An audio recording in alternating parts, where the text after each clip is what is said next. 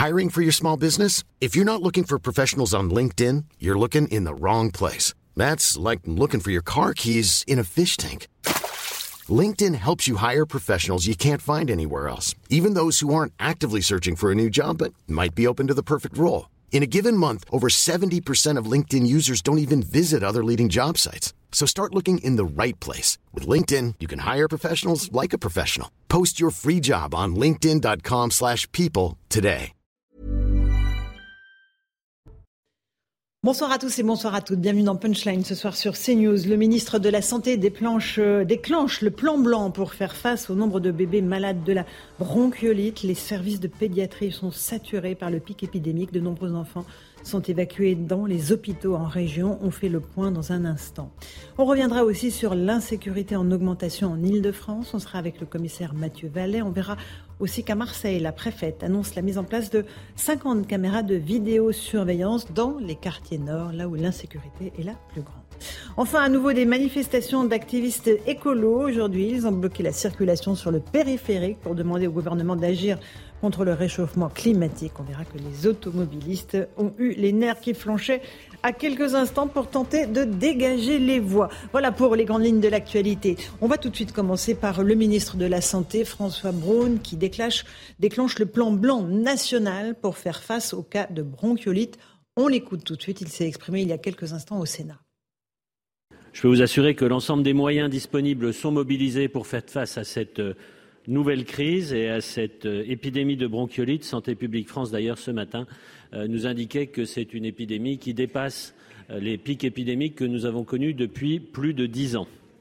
D'ailleurs, pour accompagner euh, cette, euh, information, j'ai décidé ce matin, en complément de tout ce qui était déjà mobilisé, de déclencher le plan hors sang spécifique à cette épidémie pour renforcer encore les moyens des ARS et permettre que l'ensemble de l'hôpital puisse se concentrer sur euh, ce problème particulièrement aigu aujourd'hui. Voilà pour le ministre de la Santé, euh, François Braun. Effectivement, on est à un record d'hospitalisation depuis 10 ans. Euh, si on rajoute ça à la crise de la pédiatrie, ça donne une situation absolument catastrophique dans certains, services. Euh, on est avec Florian Tardif de CNews. Bonsoir Florian. Qu'est-ce que cela veut dire ce plan blanc qui a été déclenché au niveau national Florian? Alors le plan blanc, concrètement, Laurence, permet de réorganiser le système de santé en France. On a des épidémies hein, de ce type, type bronchiolite depuis plusieurs années, chaque année même, mais il est vrai que, cette dernière est, beaucoup plus euh, précoce et beaucoup plus sévère que les années euh, précédentes. Pour vous donner un ordre de grandeur, la semaine dernière, on a dénombré euh, quasiment 7000 passages aux urgences pour des cas de bronchiolite, dont 2400 hospitalisations. Et sur ces 2400 hospitalisations, 95% concernaient des enfants de moins d'un an. Alors que veut dire concrètement réorganiser le système de santé en France? C'est-à-dire qu'on va mettre un accent euh, sur euh, un événement qui est jugé prioritaire, dans le cas présent, le traitement euh, des enfants atteints de cette pathologie, c'est-à-dire qu'on va être prêt à reporter certaines activités programmées, à anticiper certaines sorties de patients dans les hôpitaux, et tout cela dans le but d'augmenter les capacités en lit, augmenter les capacités en lit, c'est-à-dire augmenter le personnel dédié à cette activité, tout simplement pour éviter le transfert euh, d'enfants vers d'autres régions moins touchées euh, pour, par le cas présent euh, de, par cette épidémie, qui est une image terrible, m'expliquait un ministre récemment, terrible pour les parents, mais également une image terrible renvoyée vis-à-vis de l'opinion publique. Florian, ça veut dire effectivement qu'on va prioriser certaines interventions, qu'on va en décaler d'autres, mhm. et il y aura forcément des enfants dont les opérations ou les interventions seront retardées. C'est bien cela?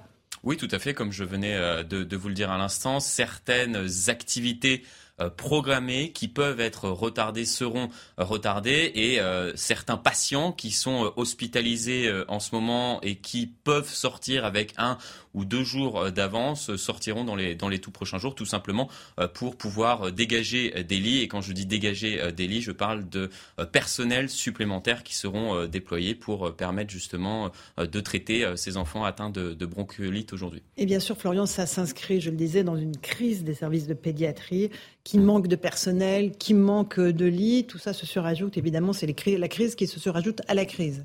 Oui, tout à fait. On a eu euh, premièrement un ministre euh, de la Santé qui a débloqué une première enveloppe de 150 millions euh, d'euros, mais face à cette crise, face à la pression également euh, de certains euh, personnels de, santé qui expliquaient que nous n'avions pas investi dans, l'hôpital depuis des années, même s'il y a eu un effort qui a été fait ces dernières années, compte tenu notamment de, de, la crise sanitaire que nous avions vécue. Il y a une enveloppe supplémentaire de 400 millions d'euros qui a été débloquée récemment par le ministre de la Santé, mais comme vous venez de le dire, cette crise s'ajoute aux crises précédentes et, le ministre de la Santé euh, le, conçoit fort volontiers, c'est-à-dire qu'on est en train euh, de tenter de gérer euh, une crise à l'hôpital avec un personnel de santé fatigué, fatigué par ces deux ans et demi de, de crise du Covid sur le territoire. Merci beaucoup Florian Tardif pour ces explications. On est avec Karim Zerebi. Bonsoir Karim, consultant CNews, le commissaire Vallet. On parlera des de sécurité dans un instant. Sabrina Agresti-Robache,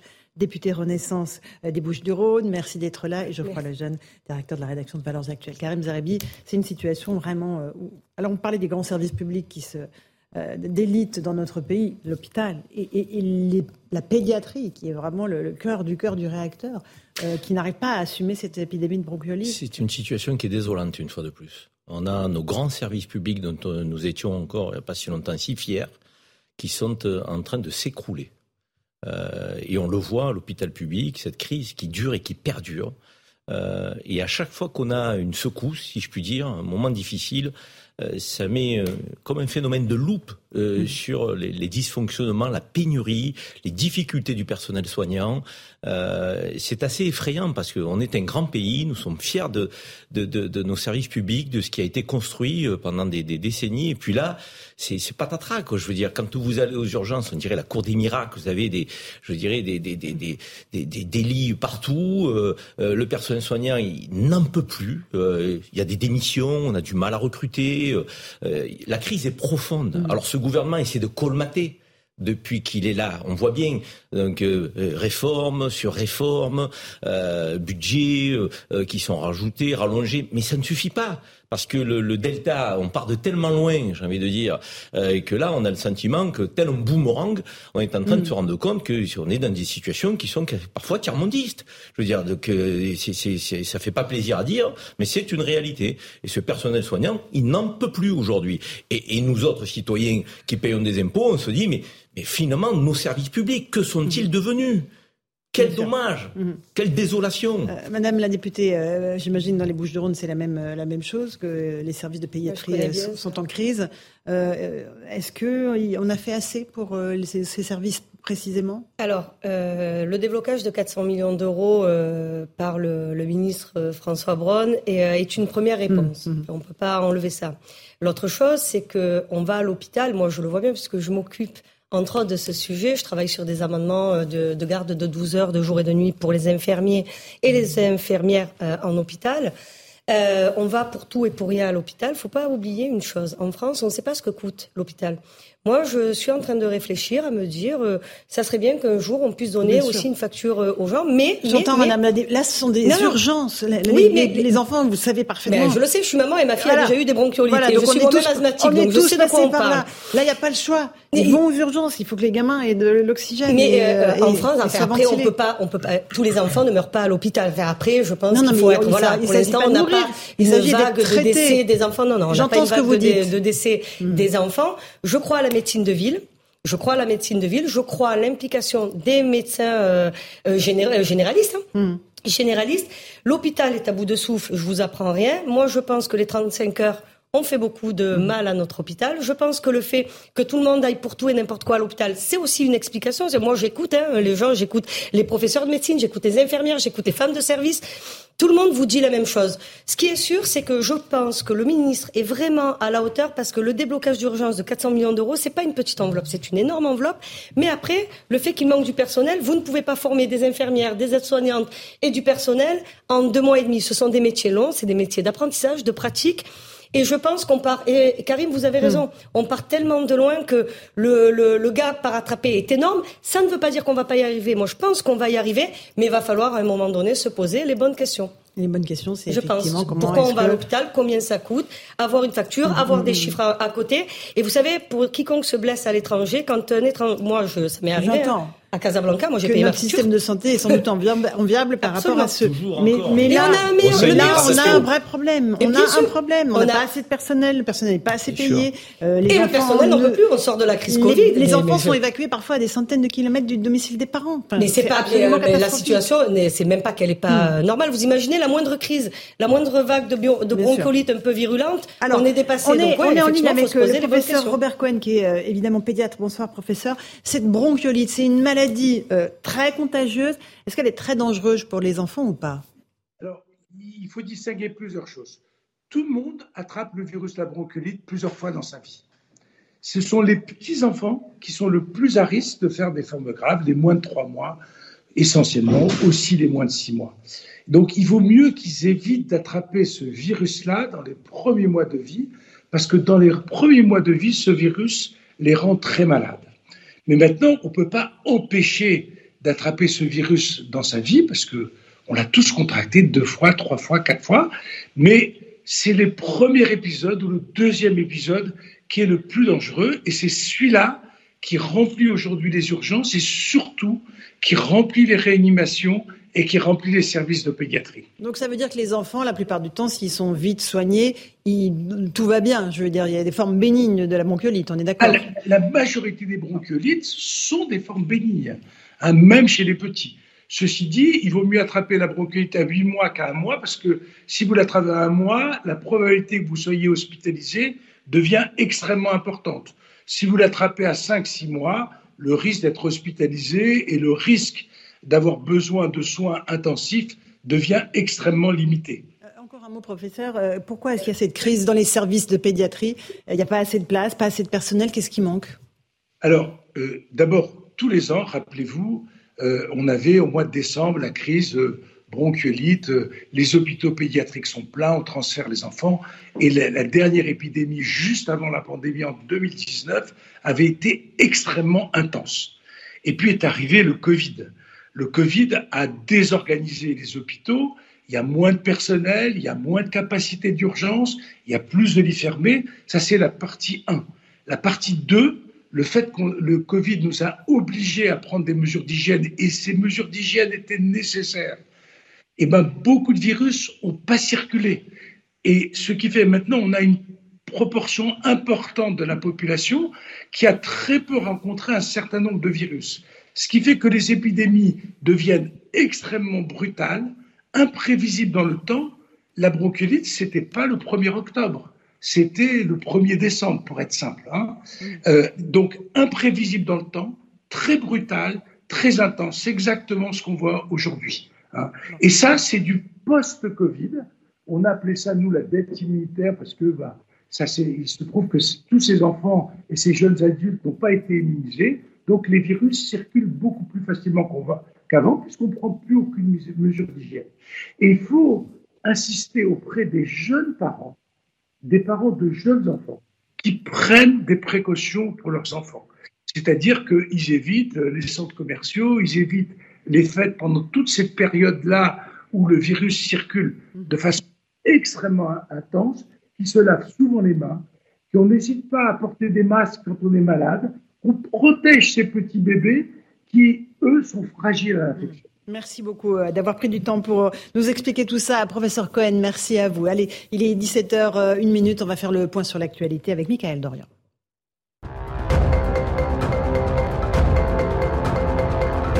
Emmanuel Macron confirme la fin de l'opération Barkhane. C'est depuis un bâtiment militaire en rade à Toulon que le président a présenté ce mercredi les nouveaux défis de la défense française. Le chef de l'État a précisé que la nouvelle stratégie en Afrique sera finalisée d'ici six mois après consultation avec nos partenaires sur le continent. Marseille, prête à accueillir l'Ocean Viking, le navire affrété par l'ONG SOS Méditerranée, coincé en mer depuis près de 20 jours, n'a toujours pas reçu l'autorisation d'accoster en Italie. Dans ce contexte, la ville de Marseille propose d'ouvrir son port. L'Ocean Viking a secouru 234 personnes alors qu'elle tentait la traversée entre les côtes nord-africaines et l'Europe. Le comité d'organisation de la Coupe du Monde de rugby 2023 visé par une enquête, information du parquet national financier. L'enquête a été ouverte début octobre pour favoritisme, trafic d'influence et corruption. Des perquisitions sont en cours au siège du comité. Et puis les premiers résultats des midterms sont tombés aux États-Unis. Ces élections de mi-mandat sont cruciales pour Joe Biden et Donald Trump. L'ancien président assure que les chiffres sont incroyables. Le républicain Ron DeSantis a été réélu gouverneur de Floride. Mais pour l'heure, la vague républicaine attendue n'est pas au rendez-vous. Merci beaucoup, Michael Dorian, pour ce rappel des titres de l'actualité. Je le disais, on est avec le commissaire euh, Mathieu Vallet. Euh, bonsoir, euh, commissaire, porte-parole du syndicat indépendant des commissaires de police. La situation sur le front de la sécurité est toujours aussi, comment on pourrait dire, tendue. Il y a toujours énormément de tensions pour vous, les forces de l'ordre en première ligne sur le terrain?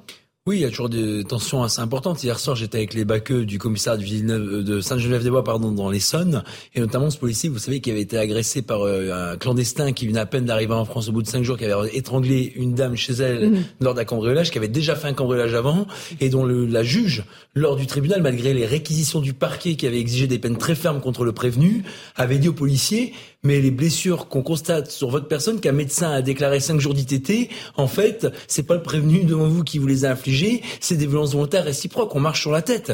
Et hier, ces policiers m'ont expliqué un nombre incalculable de décisions qu'ils ne comprennent plus. Quand ils interpellent quelqu'un avec des jerrycans d'essence dans le véhicule, dont le véhicule est déclaré volé et qu'on explique que bon, on rend évidemment pas le véhicule volé, mais qu'on lui restitue ses jerrycans parce qu'on n'est pas certain qu'il les a pas achetés avant. Enfin, bon, la bonne nouvelle, c'est que le parquet a fait appel et que malheureusement, ce clandestin qui a été remis en liberté et qui malheureusement n'a pas pu faire l'objet d'une OQTF ou d'une expulsion du territoire, eh ben, il y aura un procès en appel qui sera fait pour que les deux victimes qui ont subi la double peine, celle de leur agresseur et celle de la justice, puissent désormais avoir un second procès dans lequel le parquet sera à nouveau très strict. On attend des juges qui rendent la justice du peuple français bah, d'avoir la même exigence. Ça, c'est les remontées de terrain. Et puis ce week-end, sur le terrain. Ce week-end, vous avez raison et on va le dire, on va le redire, même si ça dérange. Vous avez malheureusement euh, Maxime, ce policier de Pantin, qui s'est fait mordre jusqu'au sang au niveau du doigt par un individu qui est encore une fois que trop connu des services de police. C'est un individu qui était déjà en récidive de violence sur des policiers, qui était connu aussi pour des faits aussi longs que la, muraille de Chine dans nos procédures et dans le code pénal, qui a écumé toutes les infractions et dont la justice a dit bon bah il faut qu'il prépare sa défense, donc on le remet dehors et on le revoit en janvier. Mais vous imaginez pour le policier victime qui a 21 jours d'ITT, voir son agresseur ressortir du... Non mais Florence Ferrari, les Françaises et les Français doivent savoir, c'est tous les jours ça. Alors c'est des policiers ils s'accoutument finalement à euh, l'inacceptable. Et puis on se dit bon ben on est policier, finalement on est peut-être des sous-hommes. Mais les victimes qui elles n'attendent que la justice pour être protégées, pour voir leur agresseur, leur bourreau être condamné, lorsqu'elles voient ça, elles ne comprennent absolument pas. Et vous parlez des urgences pédiatriques, mais je vous rappelle que dans les sondages qui sont sortis dimanche sur votre antenne, on a des Français qui sont très sévères avec leur justice, non pas parce qu'ils ne comprennent pas que les magistrats n'ont pas de moyens, mais ils ne comprennent pas certaines décisions qui en réalité ne sont pas à la hauteur de la gravité des infractions que subissent nos concitoyens. Alors on va faire un tout petit point si vous le voulez avant de vous passer à tous la parole et entamer le débat avec euh, notamment Geoffroy Lejeune euh, sur les chiffres du ministère de l'Intérieur, euh, avec la part des étrangers dans la délinquance en Ile-de-France qui est assez élevée. On, va faire exactement le point, parce qu'il faut, faut s'en tenir aux chiffres, évidemment, avec Maxime Lavandier. Je vous passe la parole ensuite. Écoutez. Y a-t-il une délinquance des étrangers à Paris et plus largement en Ile-de-France? Pour le préfet de police de Paris, Laurent Nunes, il y a une réalité qu'on ne peut pas nier. Interrogé par le journal Le Parisien, il révèle que dans la capitale, sur les faits de délinquance, 48% des mises en cause sont des étrangers. Sur les vols avec violence, ils sont même 70%. Même si un mis en cause n'est pas toujours coupable, ces chiffres mettent en lumière une insécurité dans la capitale des violences qui se concentrent dans certains quartiers et lieux touristiques. Il y a une variation en fonction des secteurs. Sur le Champ de Mars et le Trocadéro, on dépasse les 80%. Un constat que partagent les Parisiens. Ça dépend dans quel quartier. Mais il y a des quartiers où j'irai pas en métro. Dans le métro, oui, ça va. En revanche, je prends jamais le RER. E Parce que là, en revanche, je me sens pas en sécurité dans le RER. E en effet, les transports en commun cristallisent à eux seuls ce phénomène d'insécurité. En septembre, Interstat, le service statistique du ministère de l'Intérieur, a publié une étude sur les vols et violences enregistrées dans les transports en commun en 2021. Il indique qu'en Ile-de-France, 93% des mises en cause pour des vols sans violence et 81% pour des vols avec violence sont identifiés comme étrangers. Interstat précise toutefois qu'un fonctionnaire qui enregistre la plainte ne peut renseigner qu'une seule nationalité et qu'un récidiviste est comptabilisé autant de fois que les forces de l'ordre le mettent en cause. Face à cela, la préfecture de Paris a décidé de mobiliser plus de policiers dans ces lieux dits criminogènes, une mobilisation qui devrait s'intensifier au vu des Jeux olympiques de 2024. Euh, Madame la députée, les chiffres sont euh, intéressants euh, et montrent édifiants. et différents.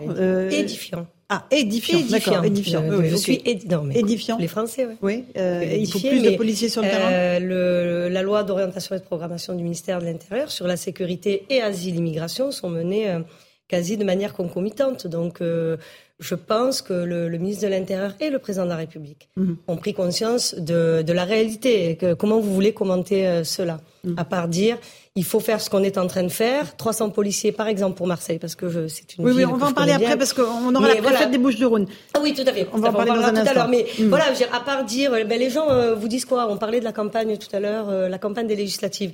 Les gens m'ont parlé quasi que de sécurité. Que de sécurité Donc je, je pense qu'il faut répondre pouvoir mm. d'achat et sécurité, mais sécurité en premier. Ouais. Sécurité. Jean-François Lejeune, sur euh, ces chiffres, sur cette délinquance qui est un fléau dans notre pays. En fait, moi, je crois vraiment en votre bonne foi. Madame la députée, je, je, je, enfin, on s'est, on s'est vu plusieurs fois ici et je, je, je vous trouve assez courageuse, euh, assez admirable et je pense que vous avez raison dans votre constat. Malheureusement, en fait, euh, ce que vous dites, euh, des gens ont dit depuis 20 ans ou 30 ans et ils ont été criminalisés pour ça. Et c'est ça qui me fait de la peine, c'est en fait tous ces gens qui ont dit la même chose que ce qu'aujourd'hui on peut dire parce qu'on a les chiffres, parce qu'on a la réalité qui nous saute, aux yeux. Euh, en fait, je, je, voudrais déjà qu'on leur rende justice de l'avoir dit avant. Et ensuite, je suis d'accord, je suis d'accord, mais vraiment. Et, euh, et, ensuite, pardon, mais euh, mais il faudrait, quand vous voyez que un phénomène de délinquance sur deux en Ile-de-France, à Paris, est lié à l'immigration étrangère, euh, avoir une politique pour limiter cette immigration étrangère. Et aujourd'hui, c'est pas ce qu'on a du tout. on a une, on a une annonce la semaine dernière d'une politique d'immigration qui consiste à régulariser des clandestins qui travaillent. Alors euh, à la limite, on a un débat là-dessus. Mmh. pourquoi pas Mais pourquoi pas s'ils travaillent et, et, et, je pense pas que ce soit eux. Et je pense pas que ce soit eux qui soient euh, des délinquants. Même si pour moi ça reste un problème, mais je comprends ce que vous dites. Euh, mais, euh, mais mais par contre, il y a une un deuxième volet dans cette annonce qui est en gros, euh, on va expulser plus facilement. Et pour le coup, je crois qu'aucun moyen n'est pris réellement pour expulser plus facilement. Donc du coup, j'ai un problème. par euh, 4, non, euh, par 3. Oui, par 3. C'est la, promesse, la promesse. Non, mais la promesse. Mais en tout cas, on va se battre. On va se battre, et heureusement. Et battez-vous.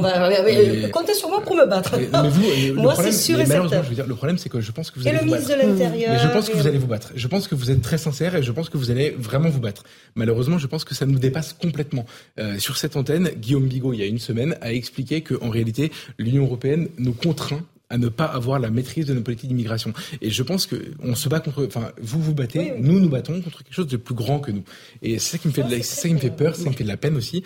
Et donc du coup, je pense que malheureusement, euh, on peut commenter ce phénomène euh, ad nauseam. Malheureusement, nous n'avons pas les moyens de nous battre contre ça. Karim, sur ces chiffres euh, de la délinquance en Ile-de-France. Non, mais ce sont des chiffres qui euh, révèlent effectivement la délinquance dans les grandes métropoles. Hein. Donc c'est Paris, mais convaincu que si on, fait Lyon et Marseille, ça sera à peu près les mêmes chiffres. Euh, c'est vrai que c'est frappant. Euh, après, derrière, moi, ce qui m'intéresse, c'est les solutions. Parce qu'une fois qu'on a fait des statistiques derrière, c'est qu'est-ce qu'on fait, quelles mesures on prend. 15 euh, milliards d'euros sur oui, mais, la sécurité. Non, mais il faut quand même au moins le, le, souligner. chère Sabrina, on peut annoncer des mesures, des milliards. Non, voter. on peut voter, on peut travailler, on peut travailler à des textes. En ça fait. ça fait six ans que ce gouvernement, on va dire, en tout cas avec le président de la République et la même majorité, mais on voit bien quand même que sur le plan temporel, il y a un décalage entre l'urgence en matière de sécurité et les réponses qui sont apportées. Qu'est-ce que je dis quand je dis ça? Les places de prison, on voit bien que le compte n'y est pas.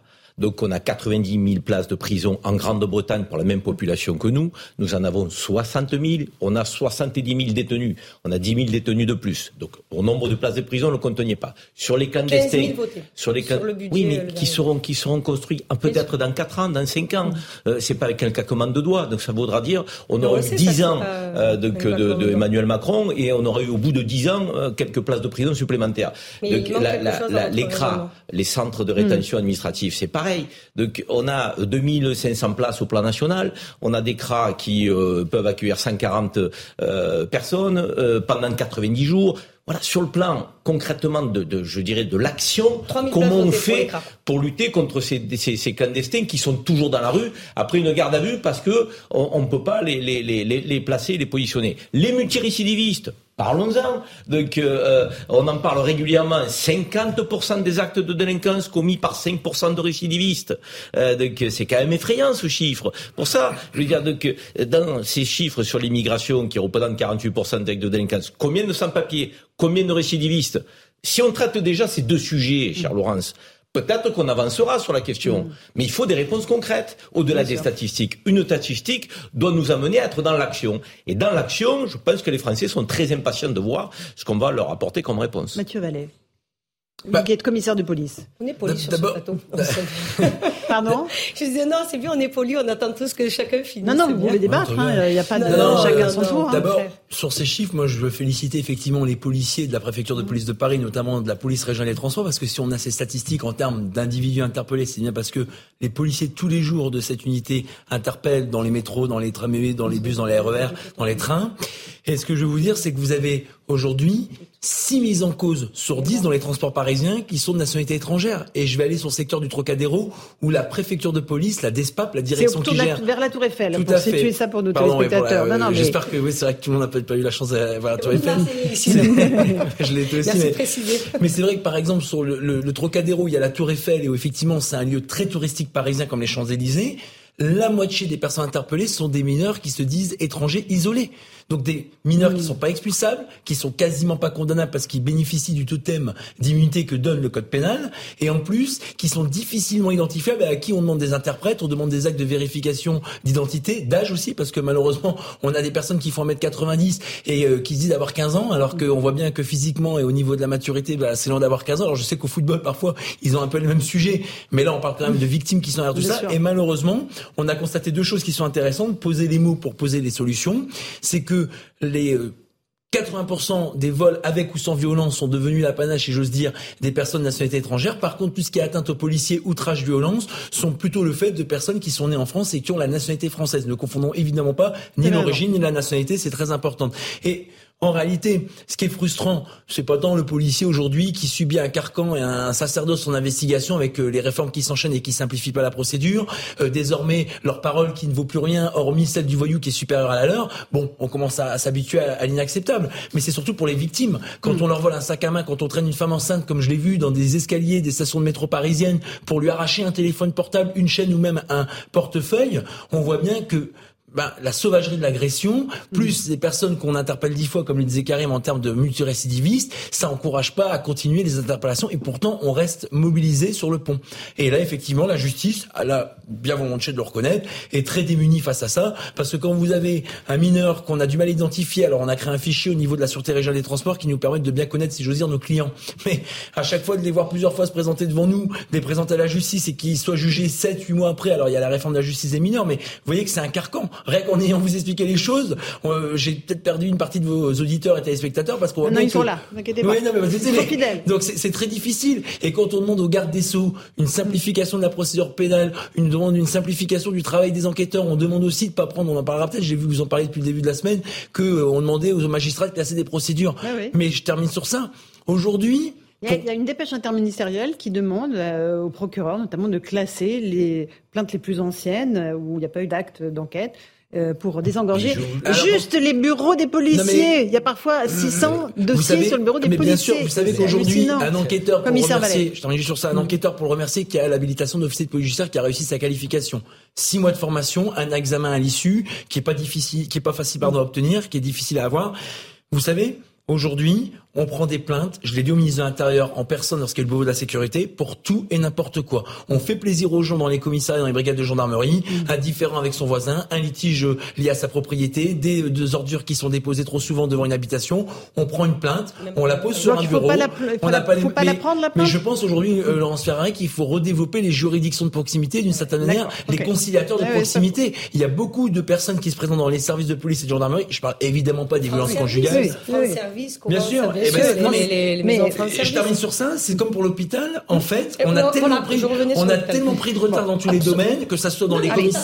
Tous les mots MAX de la société vont à l'hôpital. Et je reviens aussi sur ce que je disais c'est une insulte pour les étrangers en situation régulière, qui s'intègrent, qui travaillent, qui payent leurs impôts et qui respectent le drapeau que de laisser faire ces personnes sans papier qui font mm. des victimes qui restent sur le territoire national. C'est dévastateur. C'est dévastateur et ça donne une très mauvaise image. Et je vais même vous dire, c'est pareil pour les voyous multirécidivistes dans les quartiers qu'on interpelle trop souvent. Quand on a des gens honnêtes ou des euh, petits jeunes qui euh, se défoncent pour avoir un, un emploi, de continuer à aller à l'école et qui voient des dealers interpeller 20 fois et qui font euh, 1000, 1500 ou 2000 euros par jour quand je suis gentil au niveau des tarifs, et eh ben c'est vrai que ça donne un message dévastateur. Et vous, l'élu de Marseille ou l'habitant de Marseille que Carimé, peuvent à mon avis que confirmer. Mais euh, juste, juste de rebondir sur une chose, et vous avez raison, mieux identifier les choses, c'est vrai.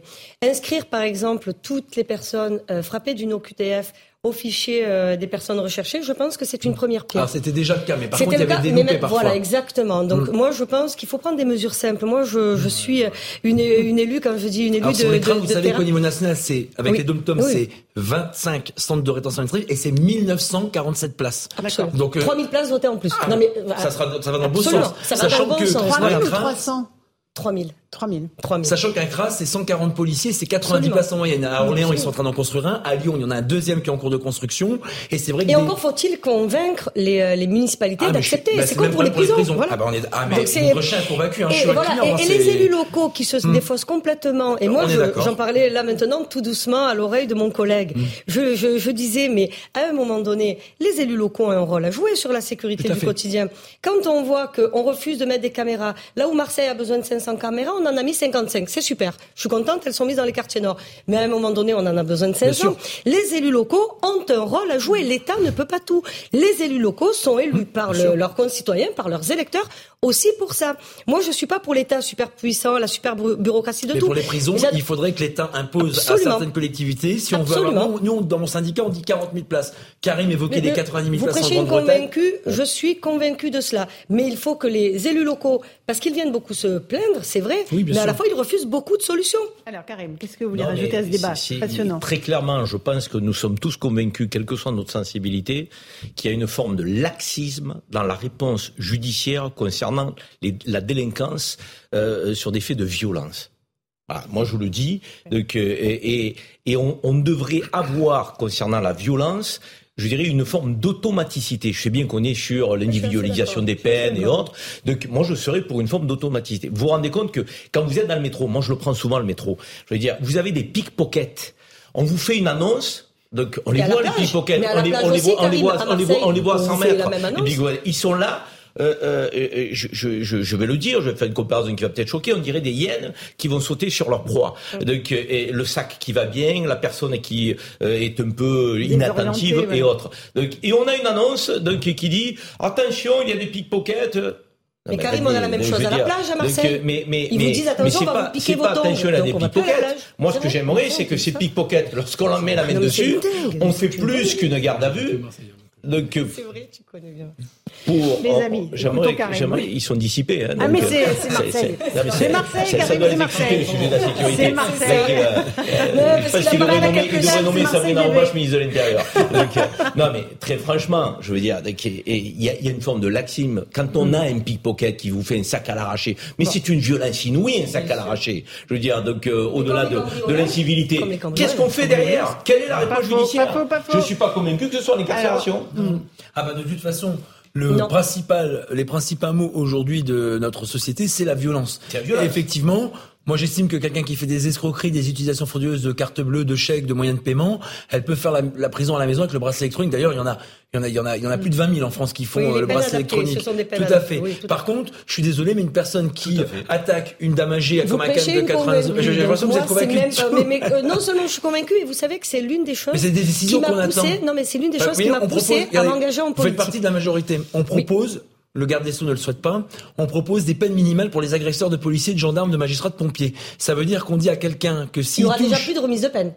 Ah ben non, ça c'est vrai. Non mais vous savez pourquoi il n'y a plus de remise de peine? Parce qu'il y a eu Eric Masson, ce policier d'Avignon, qui a été tué sur un point de ville et qui a entraîné à l'époque Jean Castex de, de, de, Mais on a eu un avertissement pénal préalable qui a remplacé le rappel à la loi. Absolument. Donc c'est un peu de bon. On a changé de terme. Ouais, on a changé de terme. Et pareil, stage de citoyenneté, travaux d'intérêt général, ça il faut l'interdire pour ceux qui frappent les policiers. Je vois pas pendant cinq jours dans un stage dans un établissement ce qu'on va expliquer à quelqu'un qui se bat et qui essaie aussi de passer des messages aux ministres. Bien sûr, mais nous aussi on le fait en tant que syndicalistes. Ils ont besoin de nous les parlementaires. Et les peines minimales, les peines minimales, c'est une bonne idée. Euh, je, suis honnêtement. Vous êtes dans la majorité, Sabrina et je, Oui, je suis Macron.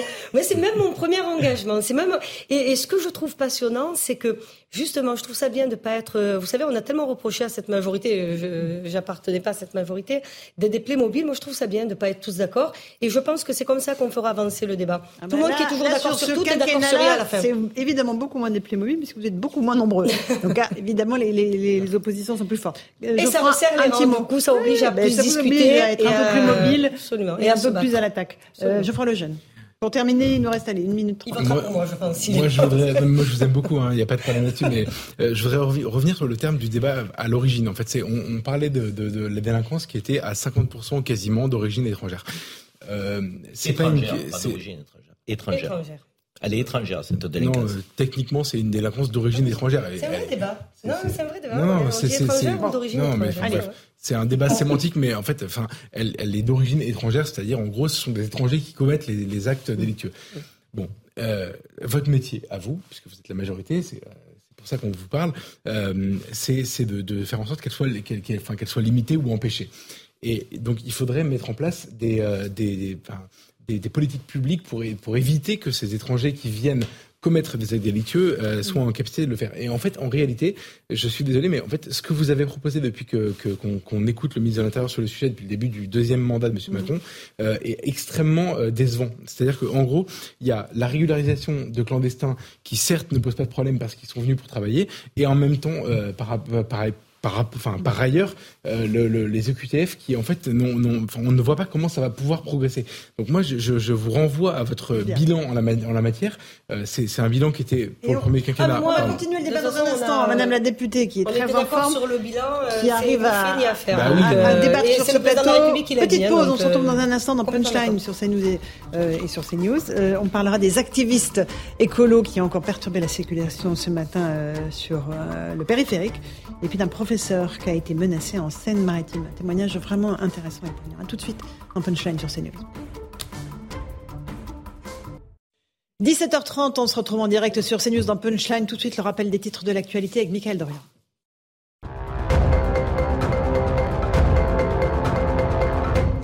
La Russie ordonne le retrait de ses forces de Kherson, un retrait qui constitue un nouveau revers cinglant pour le Kremlin. Kherson avait été la principale prise russe au début de l'offensive contre l'Ukraine. Ce repli s'ajoute à celui de la région de Kharkiv en septembre. Emmanuel Macron annonce l'organisation d'un sommet franco-britannique au premier trimestre de 2023. C'est depuis un bâtiment militaire en rade à Toulon que le président a présenté ce mercredi les nouveaux défis de la, de la défense française. Et puis la bronchiolite bat des records d'hospitalisation. Santé publique France précise que les passages aux urgences et les hospitalisations liées à l'épidémie de bronchiolite avaient atteint des niveaux inédits, jamais enregistrés depuis plus de 10 ans. Actuellement, les hospitalisations pour bronchiolite représentent 50% des hospitalisations suite à un passage aux urgences chez les enfants de moins de 2 ans. Merci beaucoup pour le rappel des titres de l'actualité. On est avec Karim Zerebi, avec Mathieu Valel, commissaire, avec Sabrina Agresti-Roubache, députée des Bouches-du-Rhône, avec Geoffroy Lejeune de Valeurs Actuelles. Allez, on va s'intéresser à Marseille, parce que j'ai deux Marseillais sur le plateau, ils sont en, force. Euh, trois. Toi euh, Trois. Pardon, oui, c'est pour ça qu'on discute depuis tout à l'heure. Ok, d'accord. Donc voilà, vraiment, les Savoyards sont minoritaires. Mathieu Valel, vous êtes de Alors moi, je suis dit, mais les fonctions de policier, vous savez, dans la mm. police, on est un peu des exilés. J'ai travaillé trois ans à Marseille. Ah, voilà. Très bien. Allez, je suis cernée. On va écouter la préfète des Bouches-du-Rhône parce qu'elle a annoncé la mise en place d'un certain nombre de caméras de vidéosurveillance dans les quartiers nord. On va voir si ça suffit pour vous ou pas. Écoutez-la. Nous allons euh, euh, désormais installer 55 nouvelles caméras dans la ville de Marseille, essentiellement dans les quartiers nord, comme le maire l'a rappelé, puisque c'est là qu'il y avait euh, des besoins qui n'étaient pas couverts. Une, presque une moitié de ces caméras sera disposée à proximité d'écoles ou de crèches même si c'est aussi sur des grands axes. Donc ce sera utile euh, aux policiers nationaux pour faire leurs enquêtes. On estime que plus de la moitié des enquêtes judiciaires sont résolues grâce euh, à la vidéoprotection. Donc c'est un outil opérationnel important. Nous accorderons un financement exceptionnel euh, de l'ordre de 80% de cet investissement à hauteur d'environ 1,7 million d'euros. Donc 1,7 million d'euros qui sont mis pour aider la mairie de Marseille à installer ces caméras. Est-ce que c'est suffisant, Madame la députée? Évidemment que non, mais euh, on peut, je pense qu'il y a de bons 55 caméras? C'est là où il en faut 500, donc euh, on est à 10%, il reste 90% euh, à avoir. Et puis, alors, je suis assez d'accord pour le coup, et je suis pas d'accord avec Karim pour une fois. la préfète a raison de vouloir, avec le maire de Marseille, de les cibler dans les quartiers mm, nord. Mm parce que c'est là quand même où il y a le plus de problèmes et où la situation est quand même la plus dramatique. Vous pas d'accord avec moi, j'ai pas compris. Vous m'avez entendu dire qu'il fallait pas les mettre dans les quartiers nord? Ah non non non, euh, on parlait de quoi juste avant? Non, mais je sais plus sur quoi on n'était pas d'accord. parlé à l'antenne, donc nos téléspectateurs ne comprennent pas la conversation. Non, non. Sur les caméras, c'est bien? Oui, c'est bien, c'est bien, mais c'est pas suffisant. Et j'invite le maire de Marseille et sa municipalité à aller beaucoup plus loin, à accepter l'argent du ministre de l'Intérieur qui à chaque fois met la main au pot pour installer des caméras de partout. Plus de caméras, Karim ah, écoutez, moi Ça rassure et ça dissuade. Mmh. Si, je trouve assez pitoyable, permettez-moi, une conférence de presse pour annoncer 55 caméras dans la deuxième ville de France. Ça montre quand même les limites que l'on que l'on que l'on émet à une vision, euh, je dirais globale que l'on doit avoir de la sécurité. Moi, j'aurais osé espérer voir la préfète euh, de Marseille pour avoir des moyens d'État le maire de Marseille pour avoir des moyens de la collectivité, la présidente de la métropole pour avoir les moyens de la métropole, donc, euh, et éventuellement le président de la région, Renaud Muselier, pour avoir les moyens de la région. Si on ne fait pas de la lutte contre l'insécurité l'affaire de tous, mais on n'y parviendra pas. 55 caméras sur la deuxième ville de France. Les quartiers nord, vous savez combien c'est d'habitants? C'est 250 000 habitants. 55 caméras. Non mais c'est une blague. Mmh. On a 500 policiers municipaux à Marseille. On n'en a même pas un pour 1000 habitants. On a 864 000 habitants. Il en faudrait 800 à minima. Un pour 1000. Tous les experts vous le disent. C'est un ratio qui est, le minimum. Je veux dire, où sont les moyens pour la sécurité à Marseille? Marseille, c'est une ville où vous avez des clandestins sur notre, nos, Champs-Élysées, la Canebière, qui font du trafic de cigarettes, qui font des sacs à l'arraché, des clandestins. Vous avez 8000 plaintes dans le commissariat de Noailles, qui est le commissariat du centre-ville, qui ne seront pas traitées parce que les policiers sont débordés. Ils n'en peuvent plus. C'est eux qui témoignent. Donc, franchement, faire une annonce pareille, en nous donnant le sentiment qu'on prend le taureau par les cornes, moi ça m'excède parce que je suis marseillais et je sais que dans cette ville, on a besoin de sécurité. En tout cas, des moyens inédits ont été mis en place, euh, ont été mis en place par Gérald Darmanin et pour le coup, on le doit au président de la République avec le plan Marseille en grand. Et on le doit aussi à Gérald Darmanin avec la. On a eu 300 flics en plus, pardon de le dire comme ça. Mais 300, ça vaut, ça veut dire quelque chose à Marseille. à Marseille. Me dit que les autres caméras viendront, mais il faut d'abord installer la fibre optique dans ces zones. Et 450 oui, autres caméras seront installées d'ici fin 2023. Merci alors pour la précision. Commissaire Vallée. Bon, ben c'est bien là. Les, il faut qu'on lui remonte le moral. Mathieu au lieu d'exporter. Euh, peut pas les mettre à cause de la. Allez-y. Je parle à la députée. Commissaire, allez-y. je suis dissipé parfois, mais vous êtes. Ah non, mais vous avez trouvé votre maître là, vraiment. non mais euh, sérieusement. Alors, si au lieu d'avoir euh, des règlements de compte dans toutes les villes de France et qu'on n'exportait pas la délinquance marseillaise, et plutôt qu'on faisait pareil qu'on faisait pour la police marseillaise, c'est-à-dire les 300 policiers, c'est vrai, en deux ans. En deux ah, mais alors que c'était en trois ans. Non mais, il faut être factuel, hein, c'est vrai. Et trois compagnies de CRS. Et trois compagnies de CRS aussi. Bah, vous, tous, vous avez signé dans mon syndicat, bien. J'hésite. Mais non, la réalité, c'est qu'au niveau des effectifs, c'est remis à flou. D'ailleurs, on aimerait bien que ça soit pareil sur tout le territoire national. Mmh. C'est en cours. Pareil, il y a eu du retard. Ensuite, sur les caméras, Laurence Ferrari. On va juste s'arrêter sur ça. Moi, j'étais à Marseille en 2020 chez les CRS. J'ai couvert la protection de l'élection du conseil municipal en juillet 2020. Le printemps Marseille dont est issu Benoît Payan, avant c'était euh, Madame Rubirola qui a arrêté ses fonctions, avait demandé un moratoire sur les caméras. On était parti de là. Mm-hmm. C'est-à-dire pas de déploiement supplémentaire, pas de nouvelles caméras, y compris dans les quartiers où il y en a absolument pas. et on répare pas celles qui sont là, effectivement. Mm. totalement, Madame. Donc là, on a des nouvelles caméras, c'est très peu, c'est très euh, timide. Maintenant, c'est un début qui permettra d'élucider certaines enquêtes ou en tout cas de donner des éléments supplémentaires pour que les collègues, notamment en police judiciaire, lorsqu'il y a des règlements de des trafics de stupéfiants et même dans les commissariats, puissent interpeller et euh, faire de plus belles affaires, même s'ils en font déjà beaucoup. Et malheureusement, effectivement, il y a eu un retard à l'allumage dans la ville de Marseille. Et je rejoins Karim Zeribi. Euh, la police municipale de Marseille, heureusement, sur euh, la précédente municipalité, elle était armée, l'armement a été maintenu. Vous savez que c'est un débat idéologique plus que pragmatique. C'est Jean-Claude Godin. Hein voilà, tout à fait. Et euh, nous, d'ailleurs, on demande que les villes de plus de 10 000 habitants où vous avez des polices municipaux, ils soient armés à Paris, puisqu'on a Paris ici. Mais parlons de parler de Paris, pourtant je suis lillois. À Lille, c'est pareil. Les policiers municipaux ne sont pas armés. Ils portent un uniforme. Ils sont une cible. On a vu qu'à Nice, c'était des policiers municipaux primo intervenants qui ont fait face à un terroriste. Demain, vous avez des policiers lillois ou des policiers de d'autres agglomérations qui sont pas armées, comment, aux Parisiens, comment vont-ils faire s'ils sont à proximité Ils vont dire, bon, on peut pas intervenir parce qu'on n'est pas armé. un, tout, mot, un tout petit mot de Geoffroy Lejeune là-dessus, puis après on avance. Euh. Bah, non, mais déjà, il faut souligner les différences. Moi, je suis d'accord avec ce, que vous venez de dire. En fait, la, différence entre Marseille et Lyon. Lyon, euh, où il y a quelques euh, mois encore, le ministre de l'Intérieur venait pour dire, pour déplorer que la municipalité ne veuille pas aller dans son sens sur, les, caméras. de vidéosurveillance. Et, et en fait, donc, même si c'est 10%, même si, ben, là, c'était la guillotière en l'occurrence, mais même si c'est 10%, c'est déjà 10%. C'est ce que j'ai dit, oui, c'est déjà... Vous avez raison, vous avez raison.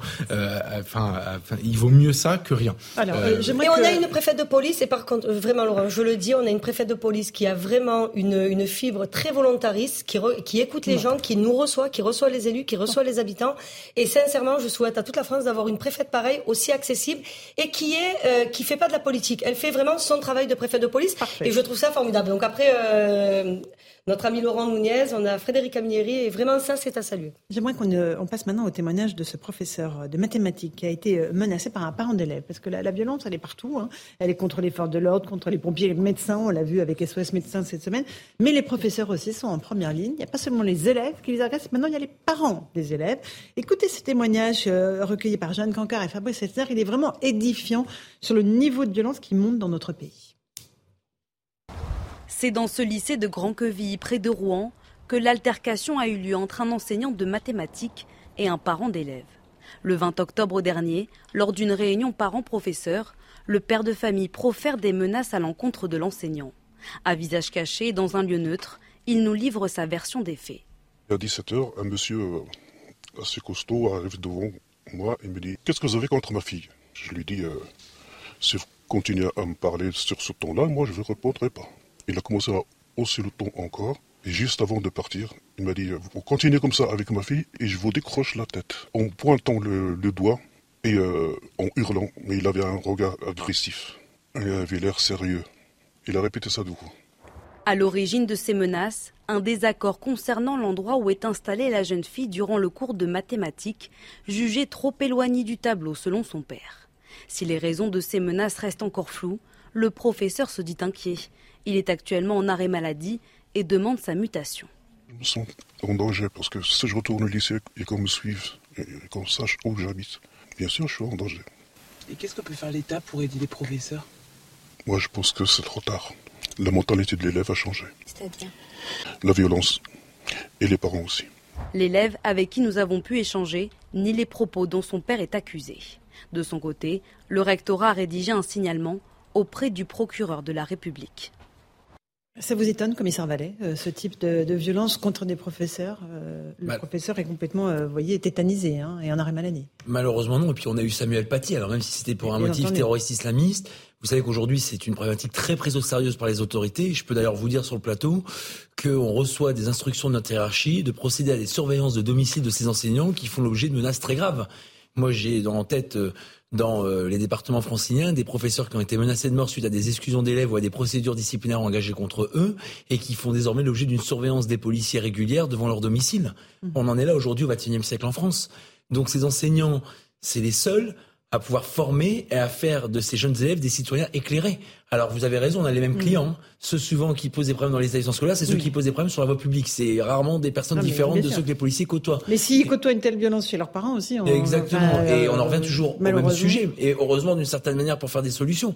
C'est que les parents Rien ne remplacera le rôle d'un parent, ni un policier, ni un magistrat, ni un bah, professeur, ni un éducateur. L'éducation. savoir ce qu'est le rôle de parent. Ah bah oui, bah alors les parents, euh, vous savez, en plus vous connaissez euh, maintenant, je le dis parce que j'en ai toujours marre d'entendre de dire que quand on est dans un quartier difficile comme c'est mon cas ou celle de la députée, avec une famille monoparentale, on devient délinquant ou on devient moins que rien. C'est pas vrai. Par une femme, et eh ben exactement. Mm. Et par enfin. Moi, ma mère m'a donné des principes et des valeurs. Euh, c'est pas parce qu'on n'a pas beaucoup d'argent, c'est pas parce mm. qu'on vit seul ou qu'on est élevé seul qu'on devient un voyou et un délinquant. La réussite, elle est d'autant plus belle qu'on vient de plus loin. Donc en réalité, si les parents démissionnent, si les parents ne font pas leur travail, les enfants sont quasiment perdus d'avance. C'est le cas. Bon. Ok. Alors, euh, mais Madame la députée, parle parentale, mais par contre, euh, ouais, touche pas à mon prof. Je suis femme de professeur, donc euh, je suis encore plus sensible à ces sujets-là. Non, mais vous vous rendez compte qu'on vient enfin, agresser menacer un prof pour une histoire de place par rapport au tableau. mais vous n'imaginez pas ce que je peux. Moi, je m'occupe du harcèlement scolaire à la région sud. Vous n'imaginez pas ce que je peux voir et entendre. Et qui est le problème dans la plupart des cas de harcèlement scolaire? C'est les parents. Parlez de tout à l'heure, on reproduit ce qu'on voit. On appelle ça l'atavisme. On n'en parle jamais. Bien sûr, les, enfants reproduisent ce qu'ils voient. Et, et on oublie aussi le problème d'éducation de l'enfant roi tu ne parles pas à mon enfant, tu n'as pas le droit de le punir. Vous vous rappelez tous, Karim, euh, vous, euh, vous, Moi, si j'avais le malheur de rentrer avec une punition, j'étais doublement puni. Et en plus de ça, honnêtement, je je faisais pas euh, comment dire euh, euh, la belle comme on disait. Donc maintenant, il y a quand même un problème de du surmoi, hein, c'est-à-dire les enfants se croient tout permis et les réseaux sociaux permettent ça.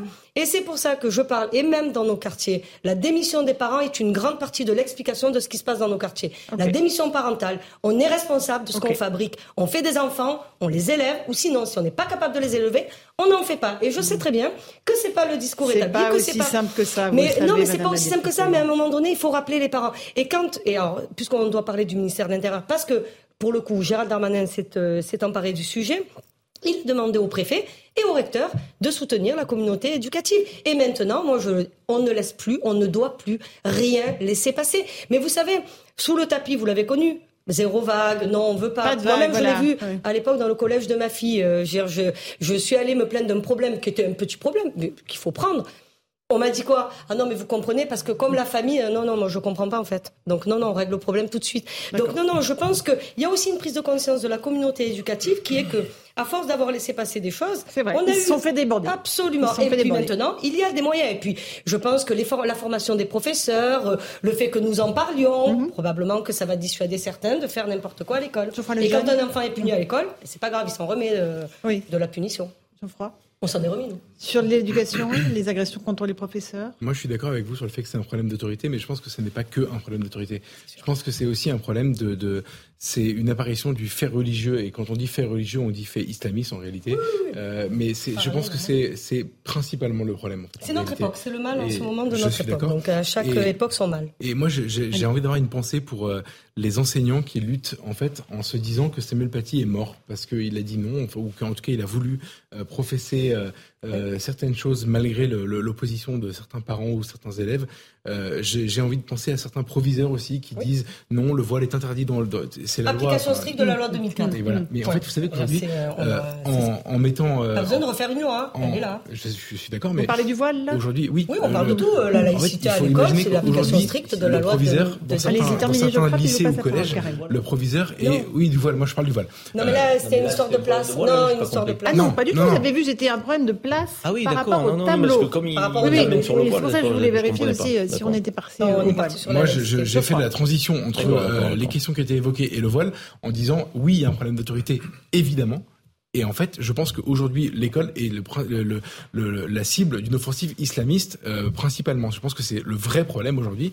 D'accord, mais c'était pas le problème là dont on parlait sur ce point. J'entends, mais en fait, je, je me permets de le dire. En fait, et c'est mm. que je pense aujourd'hui, si vous voulez, que je me mets à la place des professeurs qui aujourd'hui disent mm. euh, non. 30% euh, des enseignants affirment avoir été victimes de violences au travail pendant les 12 derniers mois. Alors là, oui, mais pas la violence au travail, mais en fait, mm. je, je, le, ministère aujourd'hui est extrêmement inquiet. Il y a des signalements qui sont faits euh, extrêmement nombreux, et en l'occurrence la parole s'est libérée. Alors, il y a plus aussi de signalements parce que maintenant, les professeurs osent plus parler. Je reconnais que depuis, euh, on, les a de, on parle de signalement, signalement volontaire. C'est-à-dire qu'il y a des choses qui ne sont pas signalées aussi. C'est que moi, je, trouve ça extrêmement inquiétant. Et donc, je voulais vous dire aujourd'hui, je me mets à la place, mais, mais, vraiment humblement, d'un professeur ou d'un proviseur d'ailleurs, qui serait en mesure de, de aujourd'hui d'alerter sur ce qui se passe euh, aujourd'hui, ils savent qu'ils prennent des risques, de, de, vrais risques évidents, et je trouve ça atroce en fait ce qu'on leur inflige. Karine. Non, non, je veux revenir sur le sujet euh, sur lequel vous nous interrogez, cette, cette, cet affaiblissement de l'État euh, j'ai envie de dire, qui, se, qui, se, qui est corrélé euh, à la, à la perte d'autorité de, de, de, du maître, hein, parce qu'on faut, on commence à l'école élémentaire, et puis ensuite on est au collège, et là on est au lycée.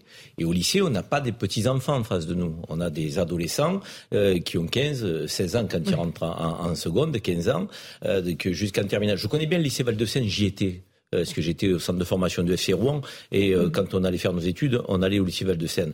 C'était un lycée euh, qui, était tout à fait tranquille. Mais comme bon nombre d'établissements qui étaient tout à fait tranquilles, on voit bien qu'aujourd'hui, on a une violence qui émane à la fois des élèves, non-respect total euh, donc, du maître, qui se retrouve dans des classes où il y a un brouhaha absolu euh, et, à faire régner le calme, il passe plus de temps à ça qu'à enseigner. Et derrière, manifestement, quand vous avez un enfant euh, et un adolescent qui est réprimandé, le parent ou les parents vont venir et s'attaquer aux professeurs et aux maîtres. Mais c'est inouï. On marche sur la tête. Et si on n'est pas capable de taper fort d'entrer donc sur ce genre de situation, on ouvre une forme de boîte de Pandore. Le maître, donc le fonctionnaire de police, euh, euh le, médecin, euh, donc, les urgences, donc, les infirmières, les aides-soignantes qui vous accueillent aux urgences pour sauver des vies, les pompiers, fait, tout ce qui fait qu'à un moment donné, on, on est dans une société républicaine, civilisée,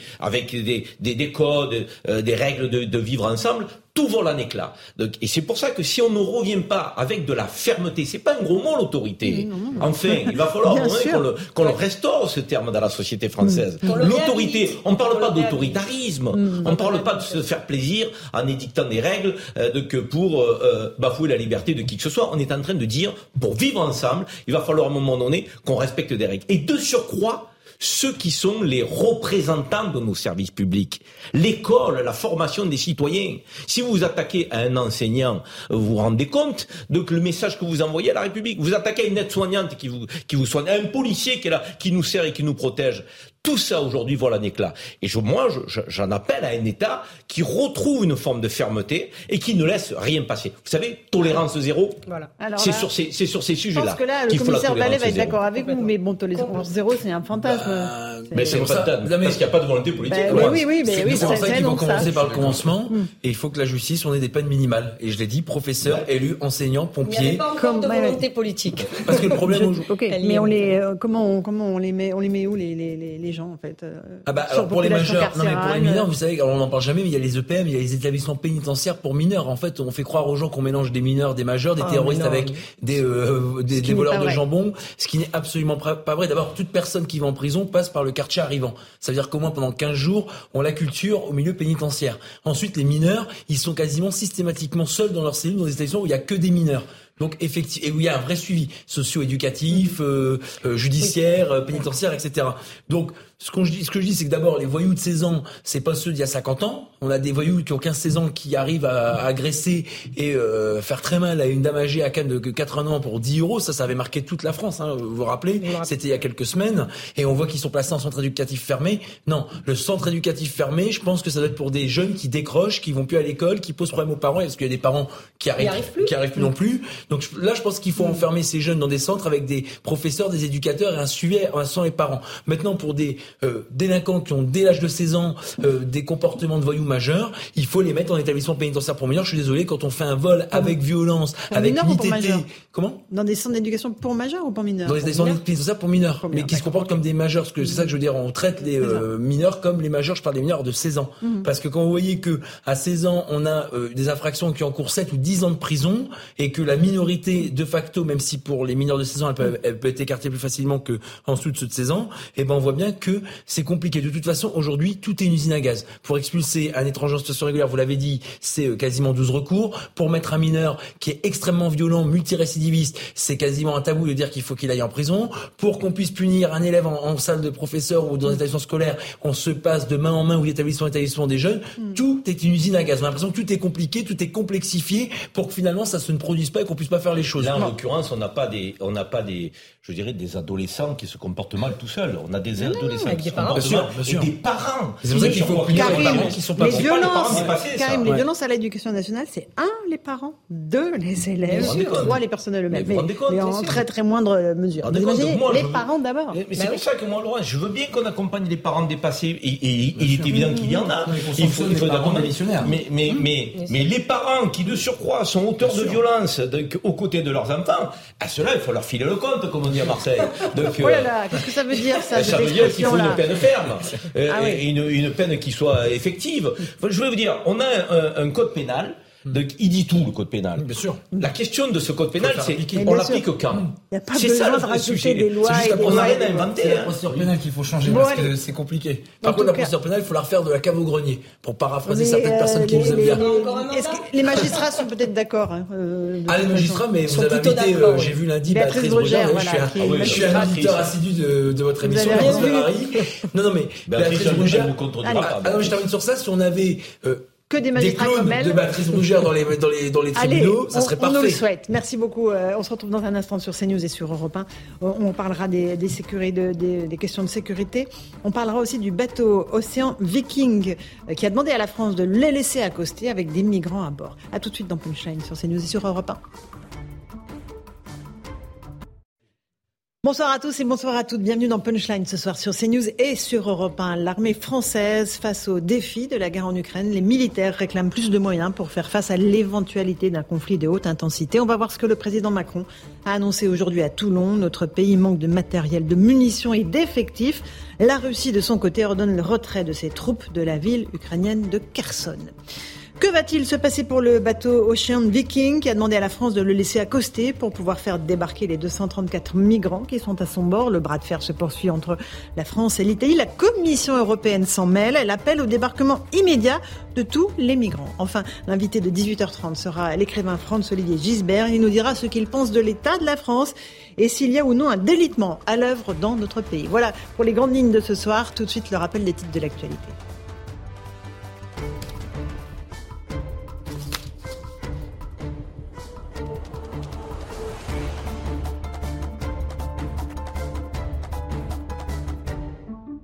Il est pile 18h, bienvenue si vous nous rejoignez à l'instant sur Europe 1 et sur CNews. De grosses perturbations à prévoir demain dans les transports en commun d'Île-de-France. À Paris, cinq lignes de métro seront totalement fermées sur le RER, un train sur trois euh, sur la ligne A, un sur deux sur la B. Une grève mal comprise évidemment par les utilisateurs euh, des transports. Écoutez-les, euh, interrogez cet après-midi à notre micro. On ne comprend pas la motivation de ces grèves. Euh, je suis bien entendu pour le droit de grève, dans certaines limites aussi. Moi je dis qu'on est sur un volcan, vous voyez des pays qui se révoltent partout, et nous qui avons un pays qui est quand même riche, eh ben, on fait quand même la grève tout le temps. Ah si j'en ai marre parce que à chaque fois il y a des grèves, des travaux, euh, c'est tout le temps la même chose et ça sert à rien parce qu'ils ont ils ont rien du tout qui change donc euh, je comprends pas. La bronchiolite bat des records d'hospitalisation. Santé publique France précise que les passages aux urgences et les hospitalisations ont atteint des niveaux inédits, jamais enregistrés depuis 10 ans pour les bébés. Actuellement, les hospitalisations pour bronchiolite représentent 50% euh, de ces passages aux urgences, euh, notamment chez les enfants de moins de 2 ans. Marseille se dit prête à accueillir l'Océan Viking. Le navire et ses 234 passagers secourus en mer n'ont toujours pas reçu euh, l'autorisation d'accoster en Italie. La ville de Marseille propose d'ouvrir son port. Écoutez le maire, Benoît Payan. Au moment où je vous parle, l'Ocean Viking, il est dans les eaux territoriales italiennes. Et à la grande honte euh, de l'Italie et de l'Union européenne, l'Italie refuse à l'Ocean Viking l'ouverture de ses ports. J'ai interpellé le gouvernement français en disant qu'il était de notre honneur et que l'honneur de la France commandait d'accueillir l'Ocean Viking ici en France si ça s'avérait nécessaire, Marseille, qui est un port et qui a cette tradition, serait en capacité, est en capacité de les accueillir. Voilà, on y revient dans un instant dans les débats de Punchline. Emmanuel Macron confirme la fin de l'opération Barkhane. C'est depuis un bâtiment militaire, euh, depuis Toulon, que le président a présenté ce matin les nouveaux défis de la défense française. Écoutez-le. Nos interventions doivent être mieux bornées dans le temps, et ce, dès le début. Nous n'avons en effet pas vocation à rester engagés sans limite de temps dans des opérations extérieures. C'est aussi pour cette raison que j'ai décidé, en concertation avec nos partenaires, d'officialiser aujourd'hui la fin de l'opération Barkhane. Voilà, et puis la Russie ordonne, je vous le disais, le retrait de ses troupes de Kherson, un retrait qui constitue un nouveau revers pour le Kremlin. Kherson avait été la principale prise russe au début de l'offensive contre l'Ukraine. Ce repli s'ajoute à celui de la région de Kharkiv en septembre. Voilà pour les grandes lignes de l'actualité. Nous sommes avec Karim Zerebi, consultant CNews. Bonsoir Karim. Bonsoir, Joseph Massescaron, écrivain. Bonsoir, à vous. Et Geoffroy Lejeune, directeur de la rédaction de Valeurs Actuelles. Bonsoir mon cher Geoffroy. On vient d'entendre Emmanuel Macron. Il était à Toulon ce matin. Euh, un déplacement pour que euh, les militaires comprennent un peu la vision stratégique qui sera celle de notre pays dans les années à venir. On voit le contexte de la guerre en Ukraine et on, voit les replis stratégiques des Russes. La question qu'on se pose ce soir, c'est est-ce que la France pourrait faire face à une guerre comme est en train de vivre euh, celle qui se déroule en Ukraine? Est-ce qu'elle est autonome euh, vis-à-vis de sa propre défense? Euh, On fait le point avec Augustin Donadieu et on en débat ensuite en plateau. La France, engagée dans un conflit du même ordre que la guerre russo-ukrainienne, peu probable pour les experts. En cas d'attaque, la France pourra compter sur ses alliés, de l'OTAN notamment, Actuellement, les regards se tournent vers la région Indo-Pacifique où la menace est de plus en plus prégnante selon le consultant défense Bruno Clermont. Effectivement, ce sont la, c'est la, les rivalités entre la Chine et les États-Unis dans le Pacifique euh, qui préfigurent euh, avec une forte probabilité une guerre de haute intensité dans laquelle on s'est entraîné Aujourd'hui, l'atout de la France est sa souveraineté en matière d'armement. 95% est fabriqué sur le sol français. Problème, le nombre de ces équipements opérationnels est insuffisant. Pour Bruno Clermont, en cas de conflit majeur, impossible de faire face à un effort de guerre prolongé. On sait que les rafales, il y a une centaine de rafales dans l'armée de l'air. Euh, les bâtiments de guerre, euh, on a une quinzaine de bâtiments de guerre de, de, niveau 1.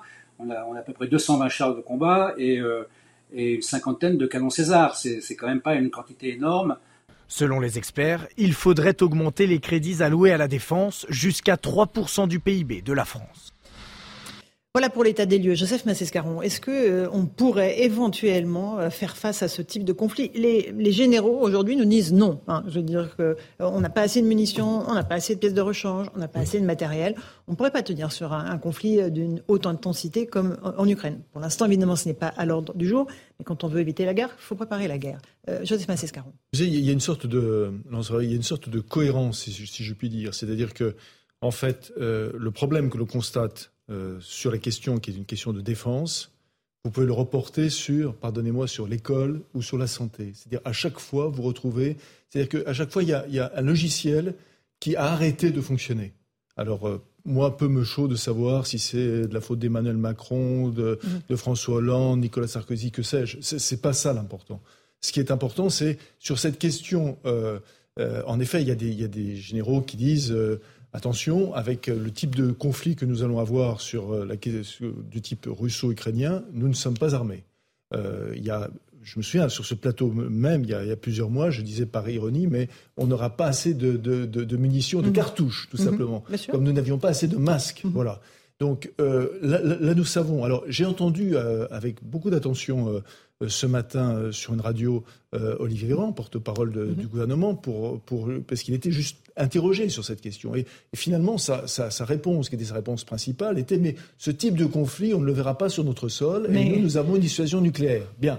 Euh, or, il faut savoir. Gardons-nous de ces déclarations imprudentes. Hein. Voilà. Euh, or, aujourd'hui, euh, justement, ce que nous savons, c'est que tout, tout peut arriver. Tout, peut arriver. Et puis, c'est vrai que ça a été rappelé par, par l'expert que vous avez fait, fait intervenir, général. nous, nous sommes aussi, nous, nous, sommes aussi un peu partout dans le monde.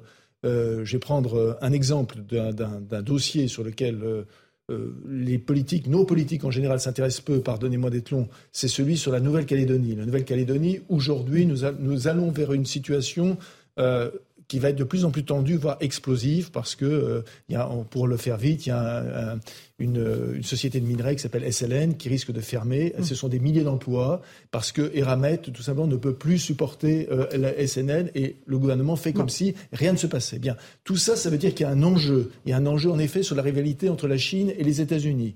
Donc, Donc, il faut euh, qu'on soit prêt à tout sur le sol national pour revenir sur la question de départ. Il n'y a pas tout sur le, sur le sol national. Donc oui, il y a un effort considérable à faire.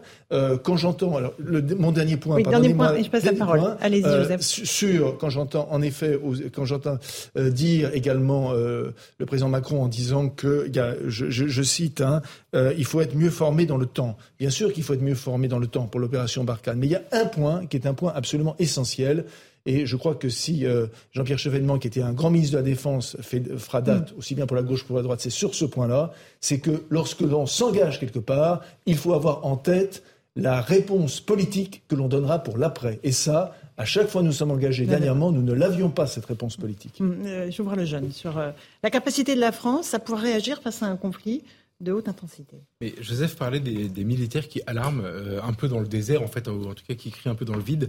Euh, et il y a quelques années, maintenant en 2017, je crois, le général De Villiers, qui venait de démissionner de mhm. son poste de chef d'état-major des armées, avait écrit un livre euh, dans lequel il écrivait que nous, nous, aurions affaire, dans les années qui viennent, à des États-puissances qui, eux, se réarmaient massivement. C'est-à-dire qu'en gros, toutes les, les, puissances militaires que nous voyons aujourd'hui, en fait, ont entamé ce, ce, processus depuis des années. Et nous, non. Nous, on a plutôt tendance à avoir des batailles budgétaire pour quelques millions d'euros. Euh, euh, et, je lisais récemment 3 milliards d'euros supplémentaires alloués au budget de la défense. Et je lisais récemment, et justement, donc je, je, ne peux que louer l'effort budgétaire fait depuis le début du quinquennat d'Emmanuel Macron euh, sur la, question de la défense. Et malgré tout, je lisais dans la presse récemment que euh, pour euh, renouveler notre, enfin euh, comment dire, rendre possible le fait que soit renouvelée notre capacité de d'avoir des, des, ce qu'on appelle des patrouilleurs océaniques, c'est en gros les bateaux qui entourent les sous-marins nucléaires avant leur mise sous sous, sous l'eau, c'est-à-dire en gros ils, ils, partent de leur base et ils plongent beaucoup plus loin. Et donc du coup il faut qu'ils soient protégés sur sur la distance qui les qui les sépare du moment où ils plongent vraiment sous l'eau. il faut quelques millions d'euros de plus pour pour, de, de, rallonge budgétaire au moment mmh. dans le budget de, de, la défense. Et, euh, et euh, il y a eu des discussions extrêmement dures entre les militaires et Emmanuel Macron, qu'il a fini par leur répondre, et j'ai lu cette phrase dans la presse qui m'a édifié, euh, vous n'allez pas m'emmerder pour 20 millions d'euros de plus sur 400, sur 400 millions, euh, parce que euh, j'ai fait l'effort. Et en réalité, la défense, c'est particulier, c'est compliqué. C'est du temps long, c'est c'est quelque chose qui engage l'avenir du pays.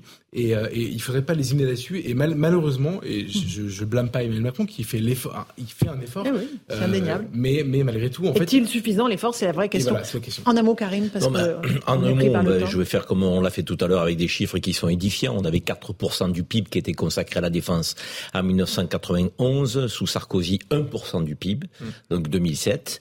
Euh, nous avions euh, euh, 30% d'effectifs en plus dans l'armée française en 1991 que ce que nous en avons aujourd'hui. 1350 chars, on en a 220 aujourd'hui. Mmh. Donc on a 25% de nos canons César aujourd'hui qui sont en Ukraine. 25%. Imaginez si nous sommes en difficulté demain. Euh, et nous avions 700 avions militaires. On en a moins de 220 aujourd'hui. Donc, euh, ces chiffres sont édifiants. Mhm. Je veux dire, on a on a fait plus que diviser par deux donc nos capacités euh, en matériel militaire euh, et, euh, et 30% des effectifs en moins.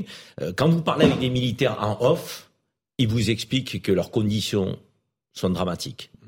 Donc euh, en OPEX, par exemple, quand on se compare à d'autres pays, donc en opération euh, spéciale, euh, et notamment aux États-Unis, qui est un pays, on le sait, qui investit beaucoup dans l'armement. Mais la réalité, c'est que nous avons pris un retard considérable en 30 ans et que si demain un conflit venait nous frapper, nous ne serions pas. On fait une toute petite pause. On poursuit ce débat qui est très intéressant sur l'état de l'armée française. Est-ce qu'on a la capacité à répondre si un agresseur, quel agresseur On se posera la question aussi, en venait à nous attaquer. On se retrouve dans un instant sur CNews et sur Europe 1 tout de suite.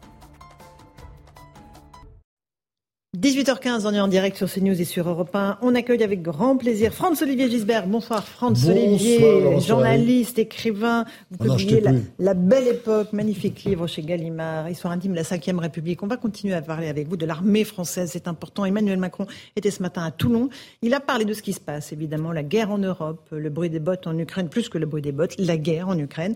Euh, il n'est pas question, dit-il, euh, de subir les rivalités géopolitiques qui découlent de cette guerre en Ukraine. Écoutez, Emmanuel Macron. La période n'est pas au temps calme, mais au gros temps.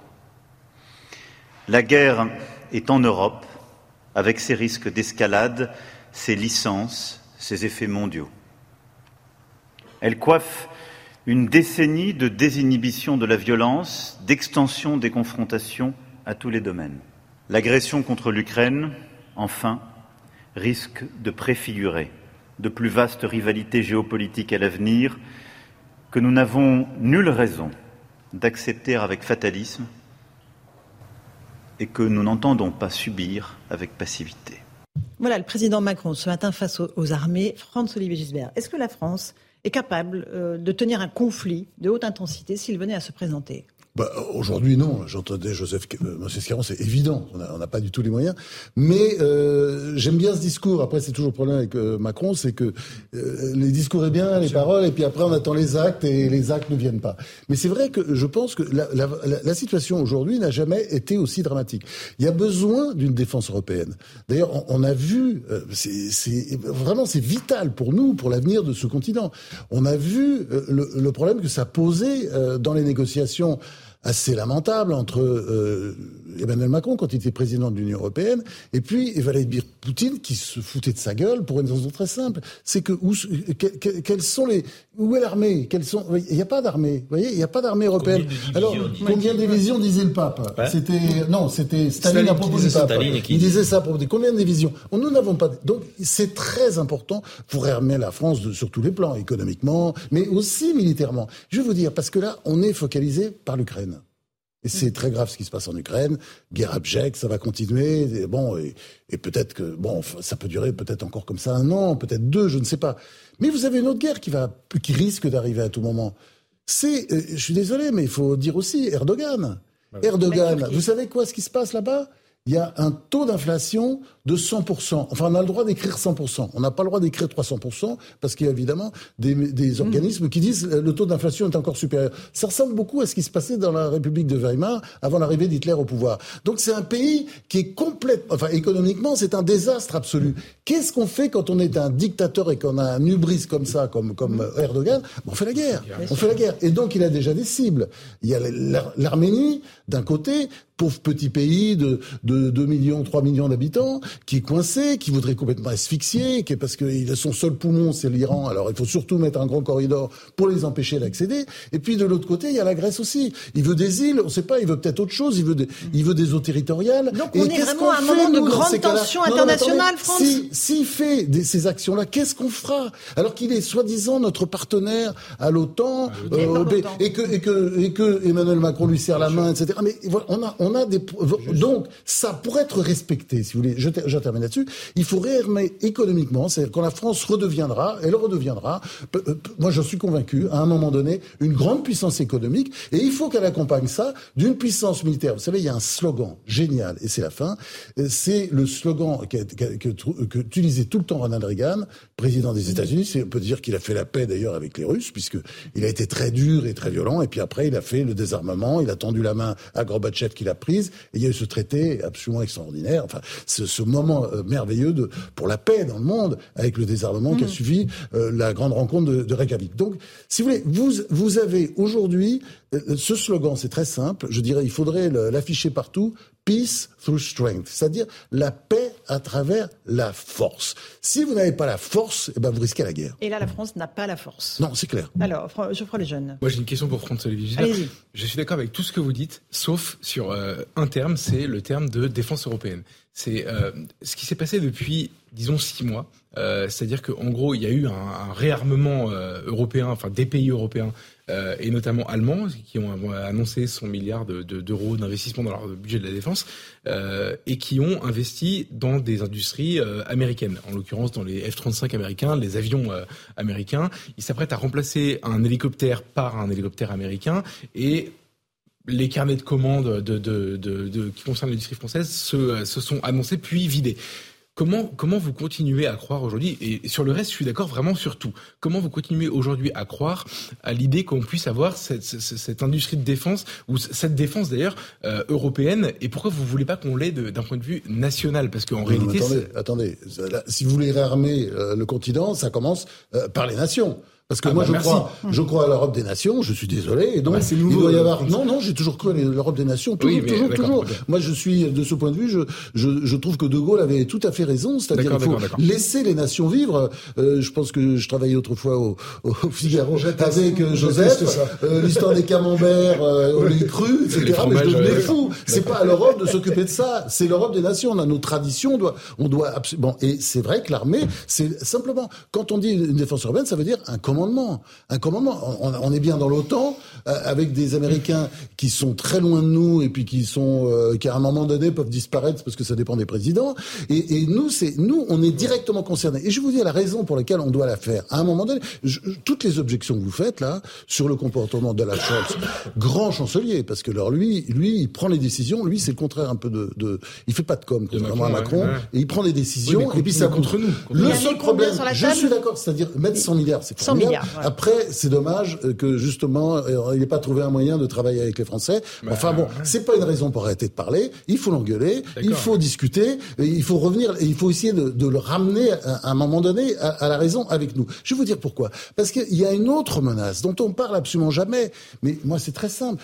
ça jette toujours un froid, puis il faut pas le dire. Mais on aime beaucoup les Chinois. Moi, j'aime beaucoup les Chinois. J'adore la Chine. C'est une grande civilisation, une civilisation qui n'a jamais fait la guerre. Jamais. Hein, dans son histoire, ils sont toujours tournés vers eux. Il y a un seul problème. Aujourd'hui, ils sont devenus, en très peu de temps, la première marine au monde, devant la marine américaine. Euh, devant la marine russe, j'en parle pas, c'est à peine une marine, mais euh, devant la marine américaine. Et ils ont un objectif clair, répété tout le temps, c'est de devenir la première puissance militaire du monde euh, en 2049, c'est-à-dire d'après les experts qu'on peut, avec qui on peut mm. parler en France, ils vous disent ils peuvent le faire dans 10-20 ans parce que mm. c'est toute une machine qui est lancée. Vous vous rendez compte Si vous ramez comme ça, c'est pourquoi faire? Vous êtes sûr que c'est est-ce que enfin c'est très angoissant. C'est moi je crois je crois à la paix à travers la force. non non mais je sais j'étais en train de répondre. j'étais être dissuasif. j'étais en train de répondre à ton objection. Mais le problème c'est c'est pas forcément de vouloir être le premier de d'installer des bases navales à Djibouti de pousser les Français dehors de penser à même mettre des bases euh, navales ailleurs en Afrique de racheter des ports partout. Enfin tout ça est quand même je veux dire légèrement en enfin ça mérite quand même qu'on pense à se prémunir contre une éventuelle menace de ce côté-là. C'est-à-dire, c'est un pays quand même qui se met en position de bloquer le commerce. Il y a ennemi potentiel là aussi. il y a beaucoup d'ennemis potentiels pour la France et l'Europe. D'ailleurs, il y a un grand, un grand penseur américain qui s'appelle Samuel Huntington qui avait mm. écrit Le choc des civilisations, qui est un bouquin prophétique aujourd'hui, parce que c'est pas euh, quand ça s'est arrangé entre l'Est et l'Ouest, euh, après les, accords entre Reagan et, Gorbatchev, euh, bah, aujourd'hui on a un monde différent parce qu'il y a des, mm. il y a des, comment dire, des civilisations. C'est le, le thème qu'avait employé euh, Huntington, avec euh, des histoires et des cultures et des religions surtout, qui essaient de, de voilà. de... le ciment des nations. Euh, Karim, un tout petit mot là-dessus. Non, non, mais on est dans un contexte géopolitique. De mon point de vue, on ne peut pas décorréler puissance militaire euh, donc, et puissance économique. Euh, or aujourd'hui, effectivement, ça a été dit par Geoffroy, ce qui bug, si je puis dire parler ainsi, à l'échelle européenne, c'est que on a donc pas de défense. Euh, militaire européenne. Et, lorsqu'on a euh, un investissement qui est fait par un pays comme l'Allemagne, qui est quand même un pays phare, moteur de l'Union européenne, 100 milliards sur la table, 1% du PIB, donc il va euh, pas alimenter l'industrie européenne et, notre économie, et il va investir aux États-Unis. C'est dommage parce que je vais vous dire, dans ce monde multipolaire avec la recomposition géopolitique, on a besoin d'une Europe qui parle d'une voix indépendante, solide, qui puisse faire face à la fois aux États-Unis, mm. euh, aux Chinois euh, et aux Russes dans le cas présent. Or aujourd'hui, elle est, elle est où la voix européenne? Nous n'en avons pas. Même la voix française, donc notre voix euh, a baissé de tonalité. On suit, on est dans la roue américaine aujourd'hui. Ce sont les États-Unis qui imposent le là, et, et, nous les suivons avec l'OTAN, mais pas seulement, aussi sur les enjeux économiques qui concernent les États-Unis sur la question énergétique. Or, nous aurions besoin d'une Europe aujourd'hui puissance, forte sur le plan militaire, forte sur le plan économique. Cette Europe-là, pendant, depuis 50 ans, on nous promet de la, de la construire. Nous ne l'avons pas construite. C'est le triste bilan que nous devons faire. Donc on revient aux États-nations, comme l'a dit France. Mais c'était Philippe Seguin, c'était Jean-Pierre Chevènement. On avait des politiques qui pensaient l'Europe des États-nations. Ces gens-là, donc on, les a balayés de revers de main. On leur a dit non, c'est l'Europe fédérale. L'Europe fédérale, pourquoi? Quel résultat aujourd'hui? François-Olivier Gisbert. Alors ça, c'est euh, le, vrai sujet. Voilà, c'est on, est euh, comment dire, dans, la problématique aujourd'hui de l'Europe, et c'est ça que je trouve absolument effrayant, c'est qu'on ne peut compter que sur les États-Unis. Imaginez que les États-Unis étaient dans une position isolationniste par rapport à l'Ukraine. Qu'est-ce qui serait passé? L'autre fou là-bas, parce que bon, visiblement il y a, un problème hein, psychologique, psychiatrique. Euh, euh Poutine, euh, Poutine hein. pour ne pas le nommer. Euh, lui, il dit d'ailleurs également que les pays baltes sont russes. Ça c'est tout à fait nouveau, ça vient de sortir. les pays baltes que je, enfin quand on regarde un peu les livres d'histoire, ils ont toujours été allemands. Hein. Bon, maintenant ils ont pris leur indépendance, très bien. Mais enfin, Kant, le grand philosophe allemand, il habitait Königsberg, qui à l'époque c'était l'Allemagne. Bon, et donc donc il voulait récupérer les pays baltes. Il serait peut-être allé après les pays baltes s'il n'avait pas été arrêté il serait enfin, l'armée ukrainienne a fait un boulot formidable. Enfin, ils ont été un peu aidés, notamment sur le plan des renseignements. Et puis euh, après, après derrière, il y a la Pologne, puisque l'argument que, que beaucoup de Français ont d'ailleurs suivi sur l'Ukraine, qui a toujours été russe, euh, non, deux siècles, oui. Euh, elle a été, euh, comment dire, sous la férule russe pendant deux siècles, après Catherine II. Mais franchement, l'Ukraine était existait avant la Russie, tout le monde le sait, c'est dans tous les livres. L'État de Kiev, plus grand État européen au Xe siècle. Enfin bon, et la, Russie a mis la main dessus. Je vous signale aussi qu'elle avait mis la, main sur la Pologne pendant également deux siècles. Et d'ailleurs, il y a beaucoup de Russes pour dire que la Pologne est russe.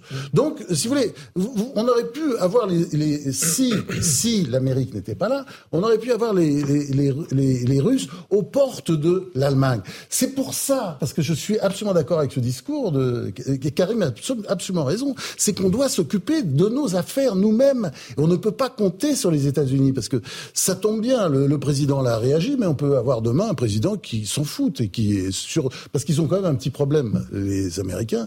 Euh, D'abord, euh, on parle toujours de la, la, grande puissance américaine, mais c'est quand même une puissance un peu déclinante. Et ils ont un énorme problème, c'est l'Asie justement, avec les, les, les, comment dire, les, les, les, Chinois ont décidé de faire de l'océan Indien leur, leur, leur, espace, et puis ils vont s'agrandir, et puis et puis ils vont ils ont mis un pied en Afrique. Je parle pas d'Algérie parce que l'Algérie ils font les travaux, ils font les trucs et ils font l'architecture aussi. C'est le partenaire économique de l'Algérie, la Chine. La Russie aussi. La Russie, ils sont partout. Et on les y a aidés en réalité. c'est ça qui est dramatique en fait. Non, on aime bien les Chinois. Moi, je veux pas faire d'anti. Euh, j'aime beaucoup la Chine. C'est une belle civilisation. Non, mais on doit aussi défendre nos intérêts. On doit défendre nos intérêts. On va se calibrer sur ce discours-là. Défendre nos intérêts. Ce qui est dramatique dans le conflit qu'on vit aujourd'hui, c'est qu'en réalité, les Américains ont voulu. Euh, en fait, l'Europe est devenue le terrain de jeu des Américains. Pour, donc ils y ont entre guillemets importé. Alors j'exagère un peu, mais la guerre parce qu'en réalité ils ont été beaucoup à l'offensive pour euh, déclencher l'offensive de, de, de, Poutine, pour le radicaliser, pour le provoquer. Pour ça je crois pas du tout. Je, je, vous savez quoi On garde cette question qui est très bien. L'Europe terrain de jeu des Américains. On fait juste le rappel des titres de l'actualité de Michael Dorian. Avant, il est 18h30, on est en direct sur CNews et sur Europe 1 et on reprend le débat. Merci.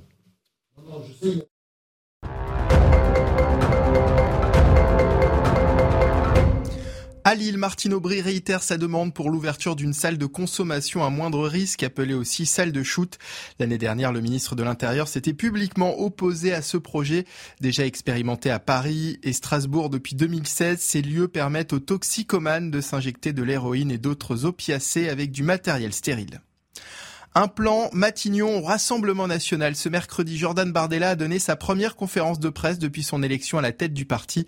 Il a notamment annoncé qu'un plan avait été arrêté euh, euh, en cas de dissolution de l'Assemblée nationale afin de préparer les militants à une entrée rapide en campagne. Et puis top départ de la 12e édition de la route du Rhum, les 138 marins se sont élancés depuis Saint-Malo direction la Guadeloupe. Les voiliers les plus rapides devraient traverser l'Atlantique en 6 jours seulement. Initialement prévu ce dimanche, le départ a dû être décalé en raison des conditions météo. Merci beaucoup Mickaël. On reprend le débat dans un instant avec France-Olivier Gilberg en pleine forme, euh, avec Geoffroy Lejeune, Joseph Massescaron et Karine Zerebi. On parlera aussi de votre immersion au sein des troupes de marine, euh, France-Olivier Gilberg. Vous nous raconterez ça, les écrivains sous les drapeaux. À tout de suite dans Punchline sur CNews et sur Europe. Il est 18h35, on est en direct dans Punchline sur CNews et sur Europe 1. On est avec Franz-Olivier Gisbert, auteur du livre La Belle Époque. On est avec Joseph Massescaron, Geoffroy Lejeune de Valeurs Actuelles et Karim Zerebi euh, de CNews. On se pose cette question à propos de, de l'allocution de Emmanuel Macron ce matin face aux armées à Toulon. Euh, est-ce que la France pourrait euh, tenir le choc face à un conflit comme celui que vit l'Ukraine? Geoffroy Lejeune disait l'Europe est aujourd'hui le terrain de jeu des Américains. Est-ce que c'est ça qui se joue vraiment, Franz-Olivier Gisbert, en ce non, moment Je ne suis pas du tout d'accord avec son analyse, parce que c'est une analyse du monde d'avant voyez, parce qu'aujourd'hui, on voit très bien que l'Amérique est entrée dans une période de déclin, d'affolement, euh, parce que la, la Chine va devenir la première puissance économique assez vite. Elle vient de le réaliser un peu tardivement, donc l'Amérique a peur. Et c'est pour ça que, je dirais, c'est presque un cadre sans tête, cet électorat. On voit très bien les choses qui se disent pendant la campagne électorale. Il y a un petit côté un peu dément dans tout ça, enfin, surtout aux extrêmes. Hein. il y a les wokistes à la, au Parti démocrate, et puis euh, il y a les dingues aussi au, au Parti républicain, chacun les siens. Et c'est bon, il y a toujours quelques dingues avec le Tea Party autrefois, etc. Mais je trouve ce mouvement tendance vraiment à s'accélérer. Mais pour l'Europe, qu'est-ce que ça veut dire, François-Olivier Gisbert Ça veut dire eh que ben, nous, on est incapables de s'organiser. Non, non, prenons notre destin en main. Et, et puis, puis disons les choses et, et, et essayons d'avancer. Et c'est pour ça que la, la, défense européenne, je pense, c'est un sujet, mais à partir de défense autonome. Mais dites-moi, vous avez aussi euh, beaucoup parlé de l'armée française. Vous avez côtoyé l'armée française, je le disais, euh, pendant plusieurs jours pour un livre qui s'appelle Les écrivains sous les drapeaux chez Fayard. Oh, je suis pas tout seul, hein. il y en a un paquet, Jean-Christophe Ruffin. Vous êtes euh, allé dans le 11e régiment d'artillerie artillerie de marine à Saint-Aubin de Cormier. Il y a un beau reportage à lire dans Paris Match. Qu'est-ce que vous en avez tiré comme conclusion sur notre armée française, François-Olivier Gisbert? Bah, Ce que je, je savais déjà, ça m'arrive de fréquenter, j'ai quelques militaires dans la famille, mais c'est que euh, j'ai découvert, euh, disons, non, j'ai eu la confirmation que c'était, euh, on dit toujours qu'il n'y a plus d'élite dans ce pays, tout, bah, c'est que ça tient. Et ça, le secret, parce que je sais que l'armée, elle tient. Il faut pas le dire. L'armée de métier. Il faut pas le dire, mais c'est l'armée de métier, évidemment. C'est-à-dire, c'est pas du tout l'armée que j'ai un peu fréquenté parce que j'ai été réformé, mais moi, c'était assez pathétique. J'ai fait quelques semaines d'armée avec euh, classe médicale 7, c'est-à-dire automatiquement réformé. Je ne le savais pas, c'était écrit sur mon livret médical, j'aurais jamais dû. Très myope, c'est ça? Oui, ultra myope. Enfin, vous voyez, proche de. Bon, j'ai des verres de contact parce que sinon, euh, j'ai des espèces de trucs horribles, des sortes de loupes. Bon, donc, euh, ce que j'ai découvert, enfin, ce que j'ai, j'ai eu à nouveau la confirmation. Et là, sur le terrain, avec le moindre officier, et puis même les hommes de terrain, il faut voir comment ils parlent et c'est beau. Et les femmes aussi, parce qu'il y a maintenant il y a de plus en plus de femmes qui commencent à arriver à monter. Et c'est intéressant de voir l'espèce à la fois de modestie et je vais vous dire, ça fait tellement plaisir de culture de culture littéraire, historique, géographique. C'est voilà. Et donc, on, et, puis et une formidable machine à assimiler. Assimiler, mais très incroyable. Et puis en respectant d'ailleurs, parce que il y a, il y a tous ces. Cassé, hein. il y a, il y a, euh, oui, non, non, on l'a pas cassé parce que l'armée de métier, elle fait ça, elle fait ce travail avec. Et il y a un côté élitiste, c'est-à-dire sont vraiment des élites qui forment des élites. France, on, on, parlait, on, on parlait quand Karim prenait l'armée avant et après, il prenait 91. On peut prendre les années 90. C'était pas un hasard. C'est-à-dire que la, disparition. Alors moi, j'ai fait mes classes hein, dans les commandos de l'air, donc je sais aussi ce que c'est que l'assimilation. Je sais aussi comment et avec quel talent même le sous-off ou le caporal-chef prenait les personnes, les conduisait, les conduisait vers quelque chose. Il leur apprenait à conduire, il leur apprenait à lire, etc., etc. Donc il y avait une assimilation réelle. Et il y a eu un jeu de dupes là-dedans. C'est-à-dire, moi, je me souviens très bien qu'il y avait une partie des militaires, pas le gros des, des, généraux, mais une partie des généraux qui étaient en cours et qui, en permanence, disaient il faut arrêter avec cette, avec cette armée. Il faut, il faut une armée de métier, point barre. Euh, arrêter avec le service militaire. Pourquoi? Parce qu'ils pensaient, justement, très légitimement, qu'il allait avoir euh, des budgets supplémentaires qui allaient leur être alloués. Ça, c'était un énorme jeu de dupes. Il faut le dire. Parce qu'ils ne l'ont pas, croire. Oui, on, l'a fait, croire. et ils ne l'ont pas eu, ce, ce budget-là. Et nous, nous avons en partie cassé quelque chose qui était, enfin, moi je, je, vois, c'est-à-dire que qui était quand même quelque chose de précieux. Oui, enfin, je, je, veux quand même dire, oui, je veux quand même dire que quand il faut aller là-bas, et, on, euh, tu verras, si tu vas là-bas, tu verras que ça tient. Ah oui, ça tient, oui. Mais ça tient, non, mais... ils s'entraînent, ils sont bons, ils travaillent, et c'est très impressionnant. et c'est très impressionnant. Et, et, comment, et ils aiment leur pays, et, et, ils parlent pas politique de manière un peu débile comme peuvent le faire certains militaires, comme on entendait autant de l'armée de métier d'ailleurs. Ils ont une espèce de culture de. Alors non, moi je Qu'est-ce que vous appelez assimilation J'ai entendu ce terme deux à trois fois. C'est quoi assimilation pour vous? Ça, il voulait dire pour toutes les classes sociales. Toutes les classes sociales. C'est-à-dire que tu avais des personnes, je sais, des personnes qui venaient des environs de Chartres, qui étaient euh, euh, dans des enfants bah, de et tout, des paysans. Et tous étaient dans un même creuset. C'était quand même assez fascinant. Ce que dit je rajouter quelque chose. Moi, j'ai pas fait ma classe, malheureusement. J'aurais adoré les faire, mais je suis de la génération qui n'a pas fait son service militaire. Mais je suis d'accord avec euh, ce que Joseph vient de dire. Et par ailleurs, assimilation, pas uniquement en termes de classe sociale, mais même en termes de nationalité. Je, je, moi, je, je, suis fils de militaire, mon père était dans la Légion étrangère, et donc j'ai vécu toute ma vie avec des ah légionnaires. et, et honnêtement, c'est le modèle le plus éblouissant que j'ai vu de ma vie. Tout le monde nous l'a D'intégration d'assimilation. C'est très différent. Voilà quelque chose que le monde entier nous envie. Mais c'est mmh. extraordinaire. En fait, il faut remettre. Et vous êtes Marseillais, vous le connaissez, parce qu'il euh, y a un sens bah, Aubagne. à Aubagne, bien bah sûr, évidemment. Euh, ce sont des gens qui viennent de tous les pays du monde, en tout cas, enfin, d'où ils veulent, d'où ils veulent, mais voilà, euh, qui viennent avec leur pays, leur langue, euh, leur nationalité, euh, leur culture. Leur histoire qui, n'est parfois pas terrible. Leur histoire qui est très souvent pas terrible. C'est-à-dire que parfois même ce sont des gens qui ont dessus, des trafics, etc. Machin. Et la France, et moi je, ah ça, ça, me met les larmes aux yeux, la France leur offre la possibilité justement, comme dit France, de mettre un mouchoir dessus. Tu repars de zéro. On te donne un nom, on te donne une nationalité, la nationalité française au bout de cinq ans. Euh, on te donne euh, une, un lieu de naissance. Ils sont tous nés à Nantes. Euh, c'est miraculeux. Ils sont tous nantais. Ils sont, ils s'appellent les Bretons entre eux.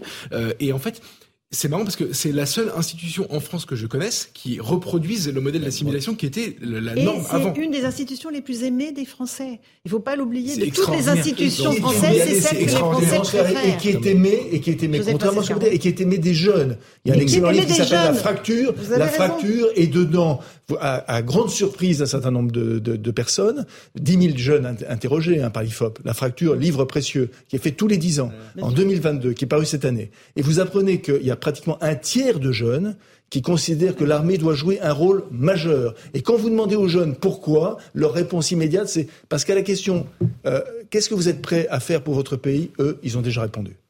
ils le font. Non, moi, je, je, je, on va avancer, on va parler de Marseille. Suis, je suis, moi, bluffé par cette capacité, effectivement, à, à créer une forme d'adhésion, d'unité autour de nos valeurs républicaines, à dégager une forme de patriotisme euh, républicain à la française grâce à nos armées. Mais je réfute la, la, la, la vision euh, qui, à mon avis, n'est pas la seule de, de, de Geoffroy en termes d'assimilation.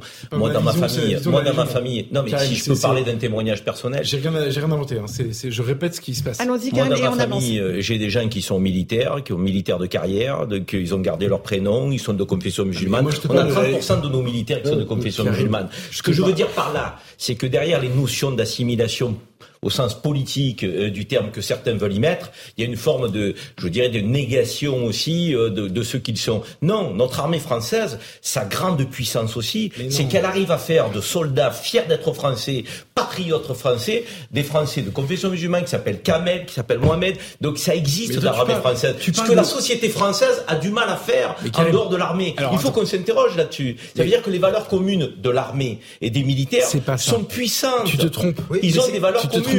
La circulation, ça quand tu parlais quand même d'autre chose, c'était très particulier. C'était la Légion. Oui, mais c'est mais c'est pas l'armée. C'est pas l'armée. On est d'accord. C'est très particulier. On est d'accord. Mais c'est un modèle quand même qui marche et qui est bon, et qui permet à des gens de se réinventer. Je réponds à la question de l'armée. Je réponds à la question de la discipline parce que quand j'ai vu quand même tiquer, l'assimilation que j'ai vue, c'était apprendre ce que c'est que l'autorité, apprendre la discipline, apprendre, apprendre aussi quand, quand, Franz disait l'histoire, la géographie, la culture, il a raison. Parce que dans l'histoire permet de te situer dans le temps. La géographie permet de te situer dans l'espace. Et c'est ça ce qu'ils offrent à des jeunes. Sinon, les jeunes, ils sont désorientés. Le de l'effort collectif, de la solidarité, bah de tout ça, tu l'acquiers. Franz, vous y retourneriez euh, dans les troupes de marine, là? Non, je vais vous faire une confidence. Euh, en partant, j'avais pas les larmes aux yeux, mais j'étais très ému. Et, je me disais, je serais bien resté encore. Et pourtant, j'avais une grosse crise de mal au dos à ce moment-là. Mais je disais, je, resterais presque resté deux, deux, trois jours de plus parce que parce que c'était. et puis c'était tellement rassurant pour la France. Vous voyez, on, a, on tape, on tape. Et puis, euh, vous avez des comme ça des secteurs qui sont complètement euh, enfin comment dire, à part, à part, et, tout va bien, et tout marche bien, avec une solidarité, un respect, enfin voilà.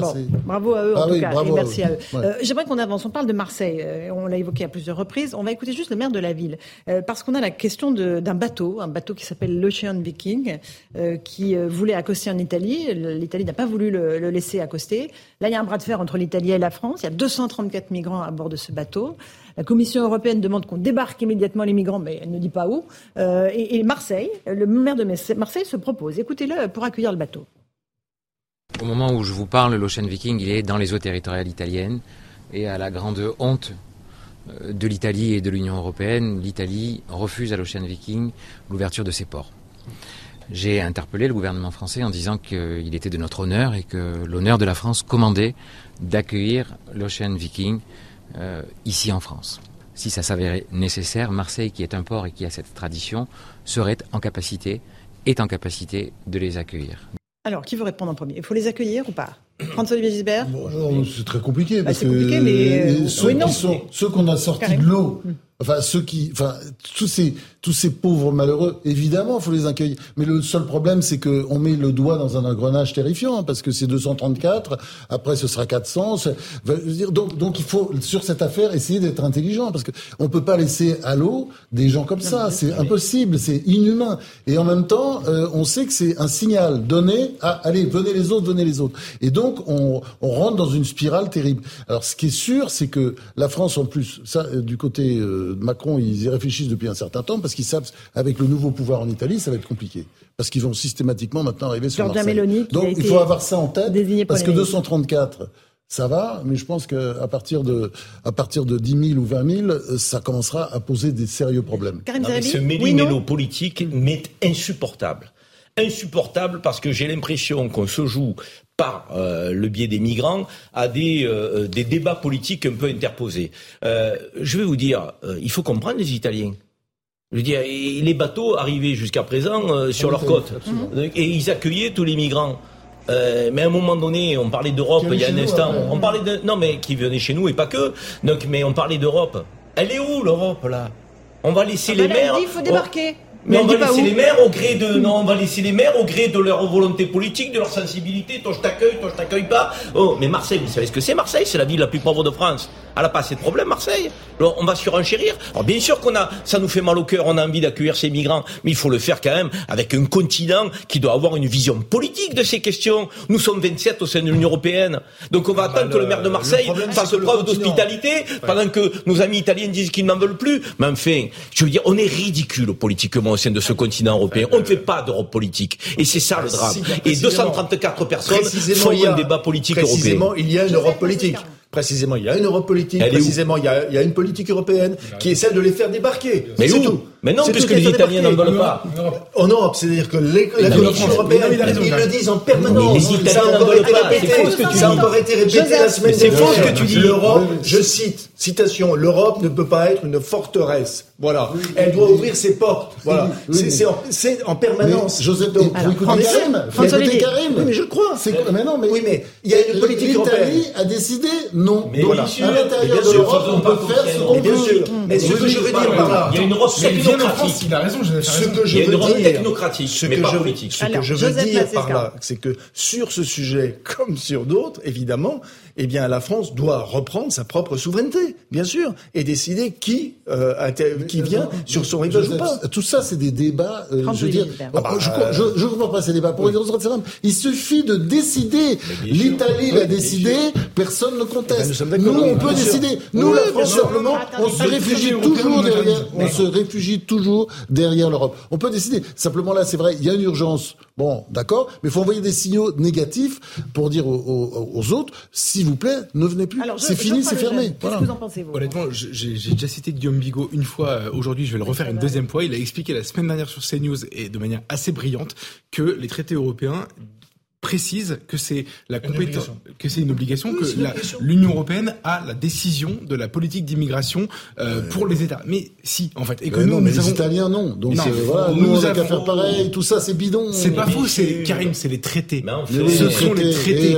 Donc c'est pas faux. On pourrait s'en affranchir, peut-être avec une volonté bah, on politique. s'en affranchir. Mais attends, mais attends, c'est pas si simple que ça. Georgia Meloni le fait. Non, euh, c'est dans un cas très particulier. La Pologne le fait. Non, mais non, mais non, avec des clauses d'opting out euh, hyper particulière, etc. Et nous, en l'occurrence, on ne peut pas. C'est pour ça d'ailleurs qu'on ne le fait pas. Donc du coup, pour, commencer, déjà, il y a, ce, point de départ qui fait qu'on n'est pas à armes égales avec les autres. Ensuite, deuxièmement, l'Union européenne intègre l'idée que c'est inéluctable quand un bateau quitte l'Afrique pour venir en France, euh, en Europe pardon, euh, qu'il peut accoster chez nous. Donc l'Italie veut pas, c'est chez nous, ou c'est en Espagne, ou c'est chez nous. En tout cas, c'est chez nous, c'est en Europe. Pour que bah, c'est le point de départ de, de, mm. du raisonnement. Et donc du coup, je suis désolé, mais en fait, il faudrait le seul moyen de, de, de, de régler ce, ce, ce, problème à terme. C'est de prendre au mot la phrase du député Grégoire de Fournas du RN, c'est qu'il retourne en Afrique. C'est-à-dire, en gros. Mais arrête de nous ramener à cette phrase qui est pleine d'ambiguïté. Non. Euh, ne, ne, ne, générons pas d'ambiguïté. Apportons de la clarté à ce sujet. Non, non. Ce sujet, c'est qu'il y a 234 personnes qui veulent accoster en Europe. Non. Et il n'y a pas un pays européen qui est capable d'avoir une politique je vais aller commune. Au bout de ma phrase. C'est tout. Je vais, aller au bout de, je vais aller au bout de Chacun fait ce qu'il veut. Je vais aller au bout de ma phrase. C'est une, copropriété. Chacun fait pas ce qu'il veut du tout, d'ailleurs. En fait, c'est nous qui décidons. Ah je vais aller au bout de ma phrase. Malheureusement, malheureusement pour toi, il a raison. Malheureusement pour toi, un bateau qui vient d'Afrique et qui décide d'aller euh, en Europe, on peut décider, nous Européens, qu'il retourne en Afrique. Voilà, c'est tout, c'est comme ça. Non mais là, tu es en train de d'évoquer euh, donc une philosophie qui est celle du RN. Ça t'appartient, tu as le droit. Mais c'est pas Moi, je suis en train de commenter la décision du maire de Marseille de dire j'accueille ces gens-là parce que euh, j'ai plein de cœur et je suis sensible à ça. Nous sommes tous sensibles au sort des migrants. Moi, moi, ce qui ce qui m'accable, c'est que je vois pas de politique politique européenne. Normalement, je vais vous dire, j'ai fait le calcul l'autre fois. si on avait un million de migrants sur le sol européen, nous sommes 27, ça ferait à peu près 30 à 40 000 personnes dans chaque pays. On n'est même pas capable d'accueillir 234 personnes sur le sol européen. C'est ridicule. Ce continent est ridicule. Et quand on nous dit, mais c'est l'Afrique qui doit prendre sa part, parce que des gens comme Geoffroy nous le disent, la part. Il y a 8 millions de migrants en Afrique déjà. sérieux ou pas 90% des migrants sont accueillis par les pays africains. C'est pas, C'est pas que l'Europe n'arrive pas à accueillir. C'est pas que l'Europe n'arrive pas à accueillir 234 migrants. C'est que l'Europe n'arrive pas à accueillir 234 migrants de plus que les millions de migrants qui viennent. C'est faux. Il n'y a pas de millions de migrants. Mais tu plaisantes. Mais tu, tu, es en train de raconter un mensonge. Mais, attends, attends. Les 95% des migrants, 90% des migrants sont accueillis par les pays africains frontaliers. Non mais attends, Arrêtons de dire des bêtises quand même. Je suis européen. Déjà, non, mais, en France, c'est plus de 200 000 par an. Karim. 8 millions sont accueillis par les pays africains. Je me fiche de la, des, ah, pays d'accord, tu t'en fiches. Je m'en fiche. Mon sujet, c'est l'Europe, en fait. En réalité, l'Europe est en train d'exploser de l'accueil des migrants. On est en train de les répartir dans les campagnes. Karim, le président Macron nous a annoncé qu'on allait les mettre dans les campagnes parce qu'on n'avait plus la place dans nos cités. C'est l'exact vérité. s'il vous plaît. Allez, là, je peux peut-être vous mettre tous d'accord. Le problème principal, c'est l'intégration. Jusqu'où on peut continuer à intégrer ou pas. Et moi, je suis toujours frappé de la différence entre la France et l'Allemagne. C'est pas pour donner l'Allemagne en exemple, mais c'est vrai qu'ils ont accueilli énormément de migrants. Euh, Quatre fois plus que nous. Ouais, énorme, comme ça, un, un, gros choc comme ça migratoire. Euh, sous Merkel, qui a fait beaucoup de bêtises, mais là, clairement, ça a été bien géré. Vous savez pourquoi? Parce que ça a été pris en main. C'est-à-dire, on leur demande de, parler, apprentissage de la langue, vous allez aller là parce qu'il y a du boulot, si ça marche pas, etc. Donc, donc si vous voulez, ils sont, pas arrivés. Non, non, non, ils sont pas, ils sont pas arrivés en Allemagne avec, euh, comme en France, où finalement ils ont tous les droits et aucun devoir. Là-bas, on leur a dit voilà, vous avez des droits, mais vous aurez des devoirs. Et ce système-là, je suis sûr que tu es d'accord avec moi, qu'il faut instaurer, c'est-à-dire, et c'est fondamental, sinon ça marchera jamais. Ça marchera jamais. C'est le problème de la France. Non, non, parce que sur l'Allemagne, pour terminer, sur l'Allemagne, je constate une chose, c'est que après cette grosse arrivée de migrants, l'extrême droite n'a pas, ne s'est pas développé mais du tout, du tout. Bien au contraire. Donc, je veux dire, tout ça, c'est relativement peu passé. Il y a eu l'histoire de Colombe qui était atroce. Il y a eu, bon, bah je sais, il y a eu des mauvais épisodes. Mais, euh, en même temps, globalement, aujourd'hui, euh, c'est apaisé. Ça s'est apaisé. Comment il va faire le maire de Marseille? On a des centres aujourd'hui de SDF qui débordent à Marseille. Les jeunes qui dorment dans la rue, on ne sait pas comment faire. On a des clandestins, je vous disais tout à l'heure, qui vendent à la sauvette, les cigarettes.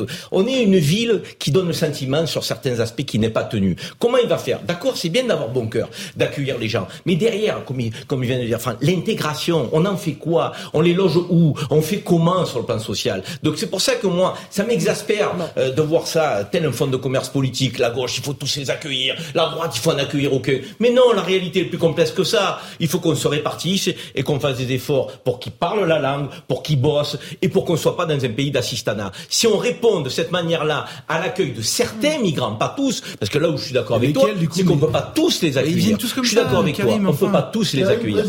Mais non, mais mettons-nous d'accord là-dessus. Mais non, mais je, veux dire, quand je vois Mélanie qui dit non, je les accueille pas, et nous, ah mais nous on a bon cœur. Dans les deux bateaux d'avant. Une partie, juste. Ah une partie des. Est-ce que tu as une idée, Karim, de la raison pour laquelle ils viennent ceux-là? Parce que moi, je serais d'accord avec ce que tu C'est le dernier mot. C'est le dernier mot. Pour dire que le droit d'asile, c'est le droit de la France, etc.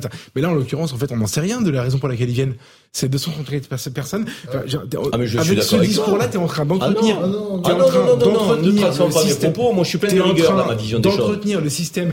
Mais Celui qui a pas comment ça se passe. Ce sont des gens qui, dans des pays, euh, Tunisie, Libye, etc., qui prennent des gens dans des, dans des, dans des, dans des canoës, mais, mais vraiment, dans des, dans des canoës qui les balancent euh, au milieu de la mer et c'est les ONG qui viennent les chercher. C'est comme au courant que ça se passe comme ça, en fait. Non, mais il y a des passeurs qu'il faut sanctionner à l'évidence. Et merci à Franz-Olivier Gisbert d'être venu sur le plateau. La belle époque, histoire intime de la c'est votre livre chez Gallimard. On le conseille à tous nos auditeurs, nos téléspectateurs. Merci Karim Zarabi. Merci, merci Geoffroy Lejeune. Merci Joseph Massescaron. Dans un instant sur CNews, c'est Christine Kelly qui vous attend pour Face à l'info avec ses invités.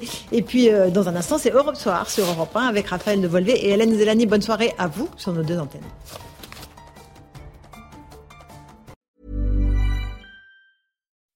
When you make decisions for your company, you look for the no-brainers. If you have a lot of mailing to do, stamps.com is the ultimate no brainer. Use the stamps.com mobile app to mail everything you need to keep your business running with up to 89% off USPS and UPS. Make the same no brainer decision as over 1 million other businesses with stamps.com. Use code PROGRAM for a special offer. That's stamps.com code PROGRAM.